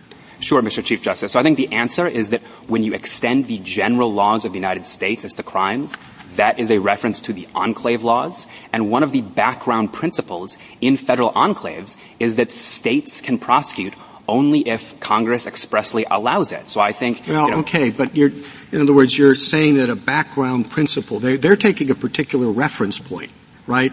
The general laws that apply in this particular area. And it doesn't say that all of the legal issues uh, or jurisdictional questions in enclaves uh, apply uh, uh, in uh, Indian country, which they could have easily said. They simply say that body of general laws applies. Well, so, you know, we think that when you take uh, the principle from the sort of soil of federal enclaves, it brings with it this idea of federal exclusivity, particularly when you look at the body of law that's being applied. You know, this is the general federal laws plus the Assimilative Crimes Act. It is designed okay, for so places... Okay, so it's the soil that comes. It's not the language itself. Well, so I, I think it's, it's the language that brings the soil with it, but it's also not only the language of this statute, because remember, we have, you know, just imagine you're sitting there and it's June twenty-fifth, nineteen forty-eight. Congress is reenacting the General Crimes Act, this language, and at the same time, it's... Well, but re- that's just the general, general codification, right? I mean, we've said over and over again that we shouldn't draw any inferences from the recodification in nineteen forty-eight, which is all the all the uh, provisions in the U S Code, right? So as to Indian country criminal jurisdiction, this is the very opposite of a general codification. So the, the term that governs the General Crimes Act's geographic scope is Indian country, and in nineteen forty-eight, Congress codifies that definition in eleven fifty-one, immediately prior section, for the first time since nineteen thirty-four. It does so expressly recognizing that Indian country is going to include land uh, within states. It looks at this court's cases in doing that, including, and you can see this in the reviser's notes, this court's decision in Donnelly, which says that the single basis for state criminal jurisdiction in Indian country, McBratney and Draper, does not apply to cases like this one. And then simultaneously, you have the reauthorization of the Kansas Act, saying we are going to give just Kansas, and then also Iowa and New York, uh, around a week later, jurisdiction over crimes now, by or against Indians. That's Congress's intent. Now, I thought I had the same question, and and I thought, but I, don't make me, don't just agree with this, if if uh, if uh, if I'm wrong, uh, that the federal enclaves uh, are are uh, exclusive of state prosecutorial powers. The state can't prosecute crimes in federal enclaves. Why not? Well, it was constitutional in origin. I think so. And those constitutional principles about federal enclaves, as applied, were prosecutions in federal enclaves are federal, period, not state.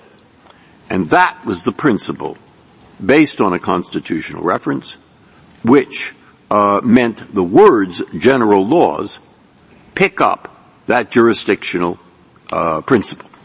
Am I right or wrong? I, I think you are right, Justice Breyer, and I think it's particularly significant that you are taking those principles and you are applying them to Indian country, which is another area which historically and presumptively is one where federal law is preeminent and state law gives way particularly easily. You know, as this court emphasized in Williams versus Lee, the basic policy of Worcester endures. Well, or is there anything I, I think, you know, no, I was just going to say, I hesitate to say it, but I think he may be wrong. Uh, in, in that, uh, uh, they could have said that the exclusive jurisdiction extends to Indian country, and that would have been a pretty big deal. Instead, they say these laws extend to Indian country. Yeah, no, that's right. That's the other way to read it. The, the other way to read it is general laws mean substantive laws. And, uh, uh that, that's, uh, or your way to read it would be it includes principles that at least those derived from the Constitution. Have I got it right? Is that right? All right. So I, I, I do think those are the two readings that are on the table. I think one reason to pick ours is that it's the only one that is consistent with eighty-two years of statutes Congress has enacted using the phrase by or against Indians. And I think it's significant that it's really done that in dialogue with this court's cases. So two years after this court in Williams says, you know, what Donnelly means is no state jurisdiction, you have the reenactment of the General Crimes Act and the, you know, these several state-specific statutes. Then you get Public Law two eighty a few years later. nineteen fifty-eight, Williams versus Lee reaffirms the rule here is exclusive federal jurisdiction. And then in nineteen sixty-eight, Congress amends Public Law two eighty based on all that, and, and it does a couple of significant things. So number one, it creates this tribal consent right. That consent right, as a matter of text, applies to assumptions of jurisdiction over crimes by or against Indians. My friend's position would read that text out of what Congress provided in nineteen sixty-eight, which was a hard-won victory that tribes earned. And our fundamental submission is that if Oklahoma wants to do that, then it needs to do what the tribes did and go back to Congress. And it also allowed states to retrocede, again, that specific jurisdiction, crimes against Indians. And many, many states have decided to do so, and they would nullify that choice as well. You, you rely heavily on Worcester against Georgia. Uh, what do you do, I, th- I think it was Frankfurter, uh, his language in Village of Cake, that the general notion, I'm quoting, drawn from Chief Justice Marshall's opinion in Worcester, that an Indian reservation is a distinct nation within whose boundaries state law cannot penetrate, yielded to closer analysis when confronted in the course of subsequent developments with diverse concrete situations. I mean, I understand that if Worcester against Georgia were the law that we were dealing with today, that I think your friend's argument on the other side to try to change the parameters of the argument to a strict preemption analysis might be pretty difficult. But, I, I mean, is Frankfurter wrong? So I, I think there are three might answers. Be two. Three answers to that, Mister Chief Justice. Number one, in eighteen thirty-four, uh, Congress's backdrop was Worcester, so that was the understanding that Congress had when it enacted the, you know, forerunner to the General Crimes Act. Second, you know, those same cases like Williams versus Lee that say we have departed in some respects from uh, Worcester emphasize that the rule in this case is that state courts lack jurisdiction. And third, I don't think we have to guess about sort of how to translate, uh, you know, Worcester into, you know, an era where you have uh, reservations existing within state boundaries, because we have everything that happened in nineteen forty, nineteen forty-eight, and thereafter, where you see Congress itself grappling with what should be the rule against the backdrop of this court's cases saying, you know, we have recognized this one ground for state criminal jurisdiction in Indian country, and it doesn't apply to crimes by or against Indians. So I think the core point is that as the, as to the question presented here, you know, this is something that Congress really has resolved. Justice Thomas, Justice Breyer, anything further? Justice Alito? Uh, you said that the regular rules of preemption do not apply in a case like this. What is your test for preemption in a situation like this? So I, I think the, the easy way to approach this is what this court said in John and Nagansat was sufficient under the Major Crimes Act, is that the Major Crimes Act uses the word exclusive and so sort of assimilates Indian country to federal enclaves, and it was passed on the understanding that uh, that federal jurisdiction would be exclusive. And I think that is consistent with the general approach to preemption in Indian country, where, you know, what this court has said is that Worcester remains the starting point, and it's departed only when there is no governing statute. And so here, where you've got a governing statute... Well, well that seems to me uh, to be an argument about the interpretation of the General Crimes Act, rather than an argument about the applicable test for preemption. Uh, what if I thought that the language of the General Crimes Act is quite clear and that it means that the law that applies in uh, federal enclaves applies in Indian country and goes no further than that? Is that the end of the case? No. I mean, I think, again, you know, what this court has said in Mescalero Apache, what, what I hear, you know, your question to be saying, Justice Alito, is that there is no express statement of preemption. And what this court has said in Mescalero Apache is that you do not need an express statement of preemption. And, you know, if, yeah, if and you want to test, question. I think... Yeah, and that's my question. I mean, that's my question. What more, what do you need more? Uh, what, what do you need in this situation that is insufficient, would be insufficient in an ordinary preemption case? So, you know, I think what really what this court has said is that it is a more lenient standard. And so when you have text that I think we can all agree contains some indicia of federal jurisdiction, then, you know, that really is it. And the state must show an affirmative authorization. Uh, I mean, the, the language has to be ambiguous. It has to be cap- possible to read the language uh to mean something different. So I actually think this court's, this court's cases have gone much further than that. It has found preemption under the Indian country uh, preemption standard, even where there is no preemptive language at all. You can look at cases like uh Warren Trading or Central Machine. These are cases about the Indian trader statutes, and the only text at issue in those uh statutes were, were provisions that, for example, let the federal government prohibit entirely uh commerce with Indians. So I think we have a much easier case because we have a statute that directly addresses this question and does so while saying treat uh, Indian country like federal enclaves where uh federal jurisdiction is sole and exclusive. And, you know, we think it goes much further than that, but I think that is enough under this court's preemption cases in Indian country. Justice Sotomayor? Justice Kagan? Justice Gorsuch? Do you think the preemption analysis is affected by treaty promises? I do think the preemption analysis is affected by treaty promises, and, you know, one other place you could start this case is the treaty promise to the Cherokee Nation that it would be under the protection of the federal government and no other sovereign whatsoever. You could add the promise that the federal government is going to be the one to protect Indians from crimes by non-Indians, and you could take the promise that uh Cherokee lands would not be included within state jurisdiction without Cherokee consent. And I think when you put that set of treaty promises together, the only uh understanding you can have is that they expected the federal government alone to prosecute these types of crimes. And so if you've got an uh, available reading of the statute that vindicates rather than breaks those treaty promises, I think you take that reading of the statute. Miz Kamala, Justice Barrett.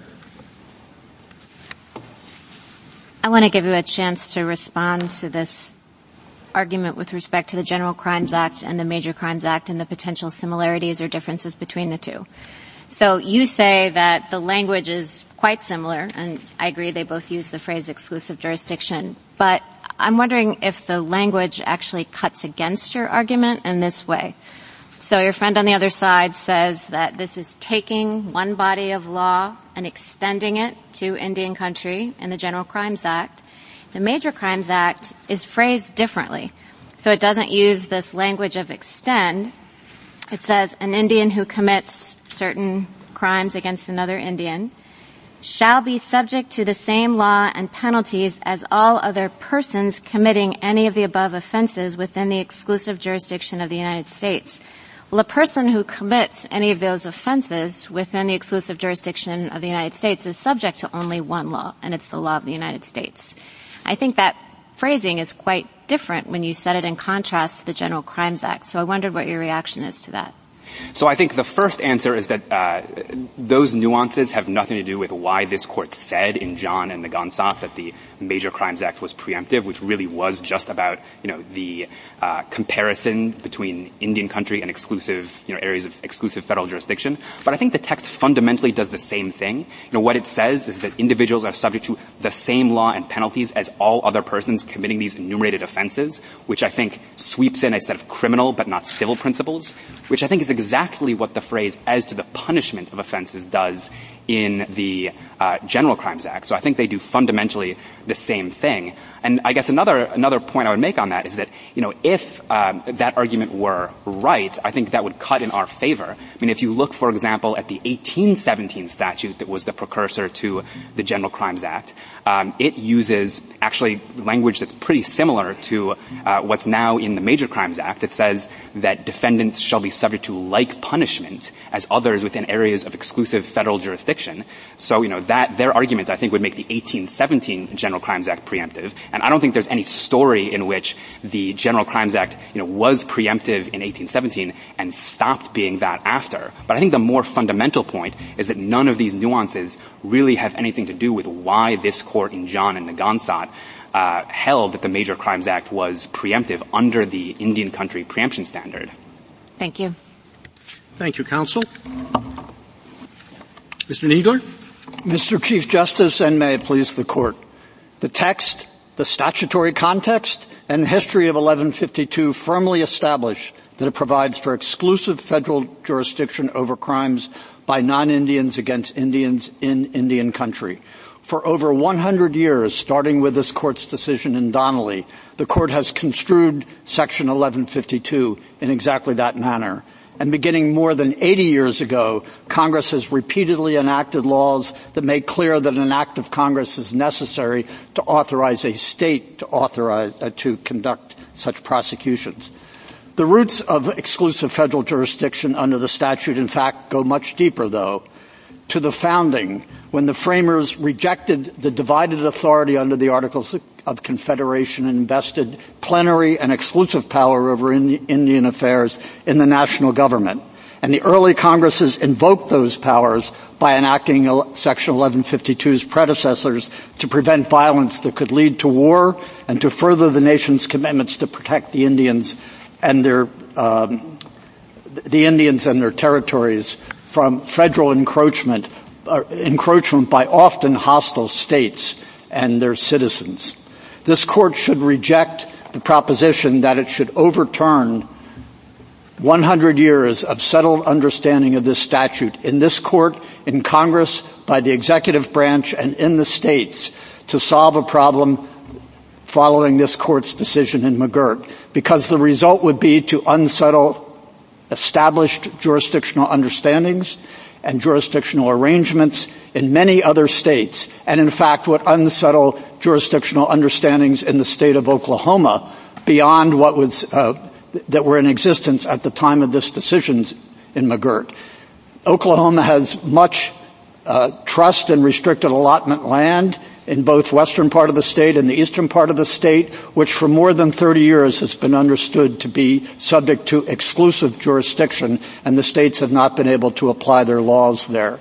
So what the state is asking for here is not just to go back to what the situation was before McGirt, but to undo the settled uh, understanding in Oklahoma itself about the, the application of state law to what? Indian country. Uh, what is your answer to the language, uh, Frankfurter's language I read from uh, Cake concerning what weight we should give to Worcester against Georgia? I, th- I think th- that proposition has to do with things where there is not a governing act of Congress. It, it often comes up that there may be a question of just inherent tribal sovereignty, and does state law interfere with that?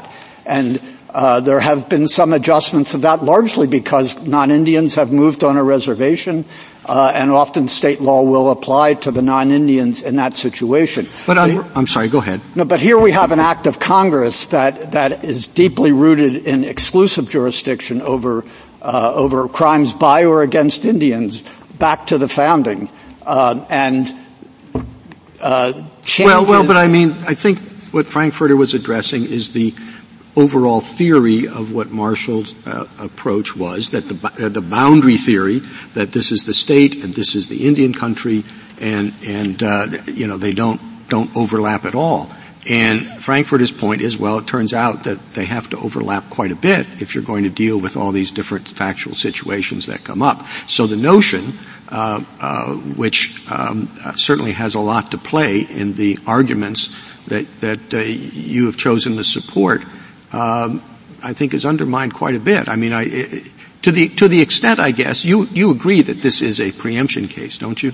Well, uh, of a, of a sort, but that's not the way, you know, this court has understood it, and I and I, I, I it, it hasn't used that terminology. And I I, I want to take a moment to explain the origins of the modern understanding of this, which is this this court's decision in Donnelly, which was a watershed on this point.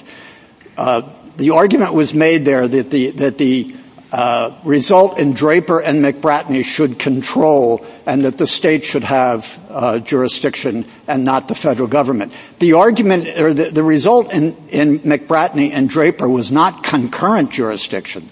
The theory of those cases was that by admitting, the act admitting those states to the Union had repealed eleven fifty-two and therefore allowed state jurisdiction to come into play. And the court said that expressly in Donnelly. It said that uh, the Draper and McBratney understood that the statehood acts had the qualified the prior jurisdiction of eleven fifty-two by withdrawing from the federal government and then conferring on the state the jurisdiction uh, to prosecute crimes by non-Indians against non-Indians. The whole understanding of that case was it's one or the other. It's either exclusive jurisdiction or it's not exclusive jurisdiction. Uh, I mean, it's state jurisdiction. And to your point, Justice Gorsuch, the court in Donnelly made the very point that you made. It, it said that in the court's prior decision in, in Kagama, which involved prosecution of Indians, the court said that that was exclusively, uh, that was subject to federal jurisdiction because the states are often the, the hostile enemies of the Indians, uh, and also uh, of the need to protect the Indians as the wards of the nation. Could you explain? No, if I could just finish for a moment. Sure, yeah. The court in Donnelly said that same principle applies perhaps a fortiori to a situation where you have a non-Indian committing a crime against an Indian because of the need to protect the wards of the nation. So as Donnelly, I think, settled this question, and it, it isn't just dicta. It well, was Mister the Niebler, very that's, reasoning. That's all very abstract, but could you explain why exclusive federal jurisdiction is better for Indian victims of crimes by non-Indians than concurrent jurisdiction? Uh, it may or may not be, and I think a lot of it has to do with the per- perception. There are three sovereigns involved here. There's the federal government, the state, and the tribes, and the tribal members. And they may not all see the same, see the same on that. And that was the, that was the purpose for Congress enacting Public Law two eighty, is it would allow the states, all right, well, in, now the in, tribes in, in to more concrete that. terms, you have a crime, uh, alleged crime committed by a non-Indian against an Indian. Why is it better for the Indian victim that the only recourse is federal prosecution with the limited resources that federal, that federal law enforcement has, rather than concurrent jurisdiction? Concretely, why is that worse? I, I, if, if the state goes first and the Indian victim or the tribe is not satisfied with the way that played out, we have the dual sovereign doctrine, which we uh, reaffirmed in Gamble, and the federal government can step in and prosecute. Why? Why does that disadvantage an Indian victim? I, I don't I'm, really understand. I'm not here arguing that it necessarily uh, disadvantages any particular Indian victim. The, the United States prosecutes crimes in some states that have concurrent jurisdiction, but that concurrent jurisdiction, jurisdiction exists because the relevant sovereigns have agreed to well, that this regime. This sounds awfully abstract. Now, the, I think the most valuable information you could provide for me, at least, is an assessment of the situation right now in Oklahoma, and whether whether the criminal laws are being adequately enforced right now, and whether the current situation in the judgment of the United States is sustainable. Suppose there Congress does nothing. Well, I, is, the, is it a sustainable situation? But, is the federal government going to be able to provide enough federal agents, enough federal prosecutors, enough federal judges, enough federal courtrooms, enough federal probation officers to handle the caseload that was previously handled by state law enforcement? Yeah, I'm, I'm not here to minimize the challenge that has resulted from the decision in, in McGirt. And the, the Justice Department has responded to that by providing uh, resources to Oklahoma, one hundred ten additional uh, A U S A positions. Uh, federal district court judges have been designated uh, to serve uh, in in the districts. Magistrates have been brought in. F B I agents have been brought in. I mean, I, those I, are those are temporary. Yeah, I appreciate all that, but I did have two questions. is the situation right now uh, adequate from the perspective of the United States? Not, and if uh, it is not, is it sustainable? The, the situation with respect to funding, the, there, there are two points. Is there adequate funding, and will that funding be permanent? The administration has requested an additional forty million dollars for A U S As, an ad- additional seventy-six slots for F B I agents, additional federal marshals, addition, additional money for the prisons. It, and Congress, in its political responsibility, we trust will appropriate that money. Well, are you counting, the, are you, are you counting on that? Are you counting on this being the permanent situation? Are you counting on an agreement between the state and the tribes? And if it is the latter, what is the uh, universe of agenda items in the negotiations between Oklahoma and the tribes? What we, are they negotiating we are not, about? We are not counting on an uh, agreement between the tribes and the states. Uh, if they agreed, that would be great. And in fact, that's what Public Law two eighty contemplates. That's the statutory framework that, that has been put in place. But I think we have to assume Congress will live up to the responsibilities that, uh, to enable the Justice Department to do everything that is necessary. It, it is prosecuting, uh, major crimes and violent crimes. It is prioritizing that as it necessarily must. And as the, as, Um, things hit their stride, then some of the less serious crimes will be prosecuted. It's not like they've been dropped. They're in the queue to be prosecuted as time comes along. But my basic point is the court should not rearrange this established jurisdictional regime because of, of this moment in time in Oklahoma, because it would unsettle jurisdictional arrangements throughout the country. And, I, and w- one point I think hasn't gotten enough emphasis on that. There are a number of states that have chosen not to assume jurisdiction under Public Law two eighty before nineteen sixty-eight, and now it would involve uh, tribal consent. But the nineteen sixty-eight amendments to uh, Public Law two eighty also provided for the retrocession of jurisdiction uh, by a state to the federal government. And, and I understand there have been thirty retrocessions of jurisdiction. But the statutory retrocession provision only provides for retrocession of jurisdiction that was acquired under Public Law two eighty itself.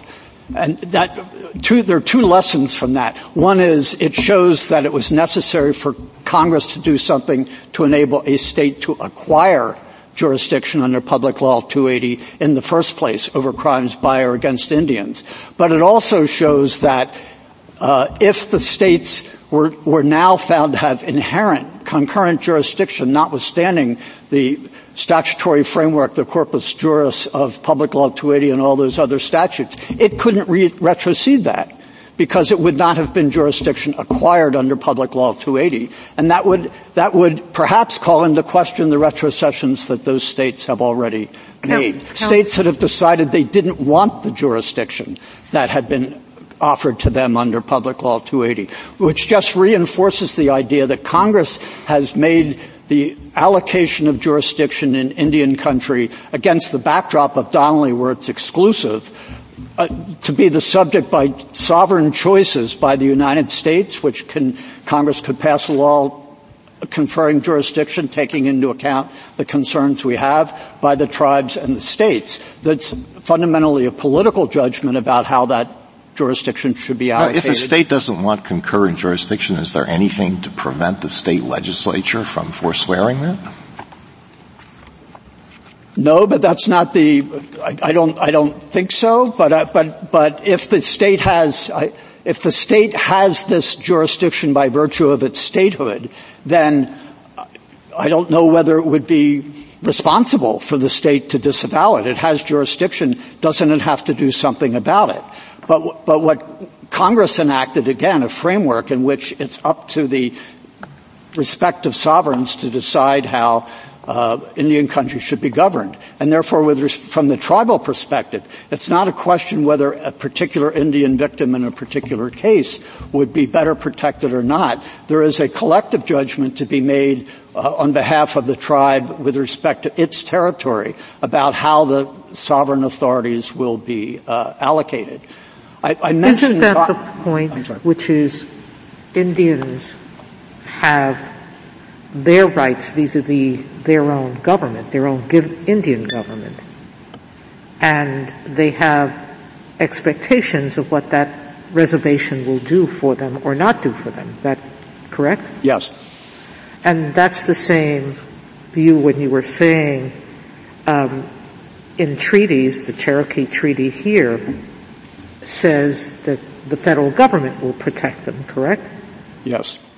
And so to the extent that a victim has expectations, that's the expectation, correct? Yes, as a member of the tribe. And yes, an important difference between the United States and the state. It's not just two, two entities both can prosecute. There is a trust relationship between the United States and a state, uh, excuse me, and a tribe, and the tribal members. There is not a trust relationship between a state and the tribal members. And it's understandable, particularly given the history, as, as this court said in McGirt itself, there is a long history of uh, separating tribes and tribal members from the states because of the hostility. It's understandable that uh, a tribe and its members would think uh, it would be best to look to the trustee for protection and not necessarily the state. Now, a tribe might make a different conclusion and consent to state jurisdiction because it thinks it's better for its tribal members. But that, but that is the essence of tribal self-government, to allow the people of the tribe to decide whether they want to consent to state jurisdiction uh, or not. Is there any source that I can look at that would tell me, uh, everyone assumes that Oklahoma has been fully prosecuting over time. Well, we don't have a history, correct? Um, not, not in the, not in these, in the fee lands and in, in the right. Reservation. So there, there is an assumption that Oklahoma will actually expend the resources in doing this, correct? Well, I, I it did I, before. I, and, yes, I, and and I, I'm not in a position to assess how well Oklahoma did no, that. No, no, but before. Is there a source I can look at that would tell me that, in fact, Oklahoma, we know they prosecuted some of the people who are getting out now, um, although many of them have been prosecuted by the federal government. Do you have an idea of how many people have been let out without prosecution by the federal government? I, I, uh, I don't recall, frankly, the precise number. It's, I, I think, not that great. I can supply the, the figure that was given. I think it may be um, a hundred, a couple hundred, but I please don't hold me to that because I, I'm not. That, I that's what I've been given to understand. Right. So um, there's nothing to suggest that the number is going to be as large as as is being thrown around by the petitioner. Right. I also wanted to mention a couple of the other court's decisions. It's not just Donnelly where, where the reasoning depended on this understanding that the, that the statute is exclusive. It was also true in Williams versus United States, where the court specifically said that the United States, rather than the state of Arizona, has jurisdiction. That's not concurrent, that's exclusive.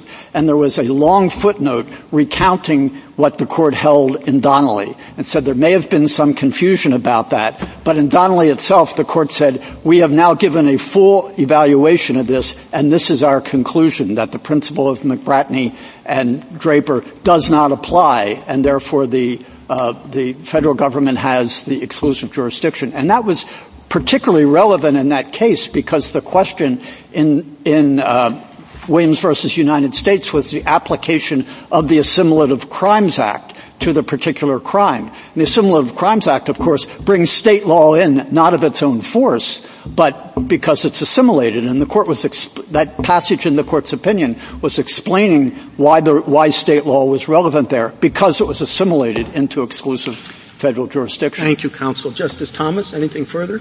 Justice Breyer? Mm-hmm. Justice Sotomayor? Justice Gorsuch? No? Justice Kavanaugh? Just uh, one. On the, on the statutory text, if we just took the statutory text and nothing else, and your position on how to interpret the statutory text were correct, why would a state have jurisdiction over non-Indian on non-Indian crime in Indian country? Well, what, what the court held in, in uh, McBratney and Draper was that the Statehood Act had repealed that. Now, it's not that the text itself doesn't doesn't reach it.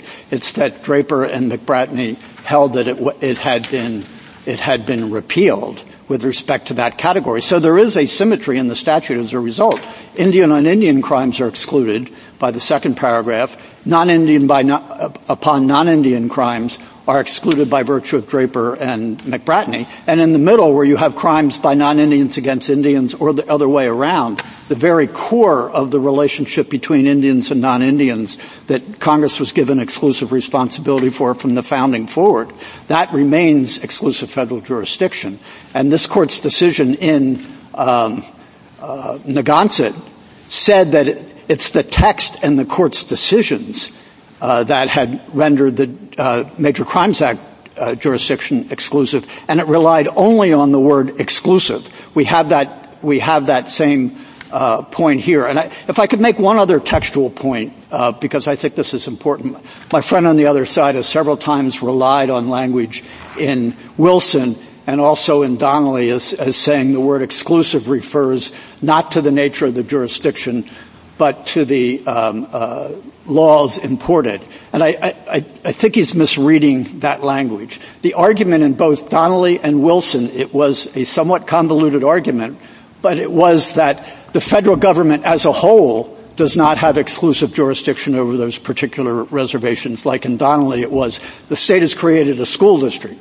Therefore, the federal government doesn't have exclusive jurisdiction. Therefore, the argument was the The uh, federal criminal statute can't apply because it's being applied in an area where there's not exclusive jurisdiction. And the Court said, no, the, the, the phrase you're talking about is not talking about the, the, the general nature of the jurisdiction of, of an Indian reservation.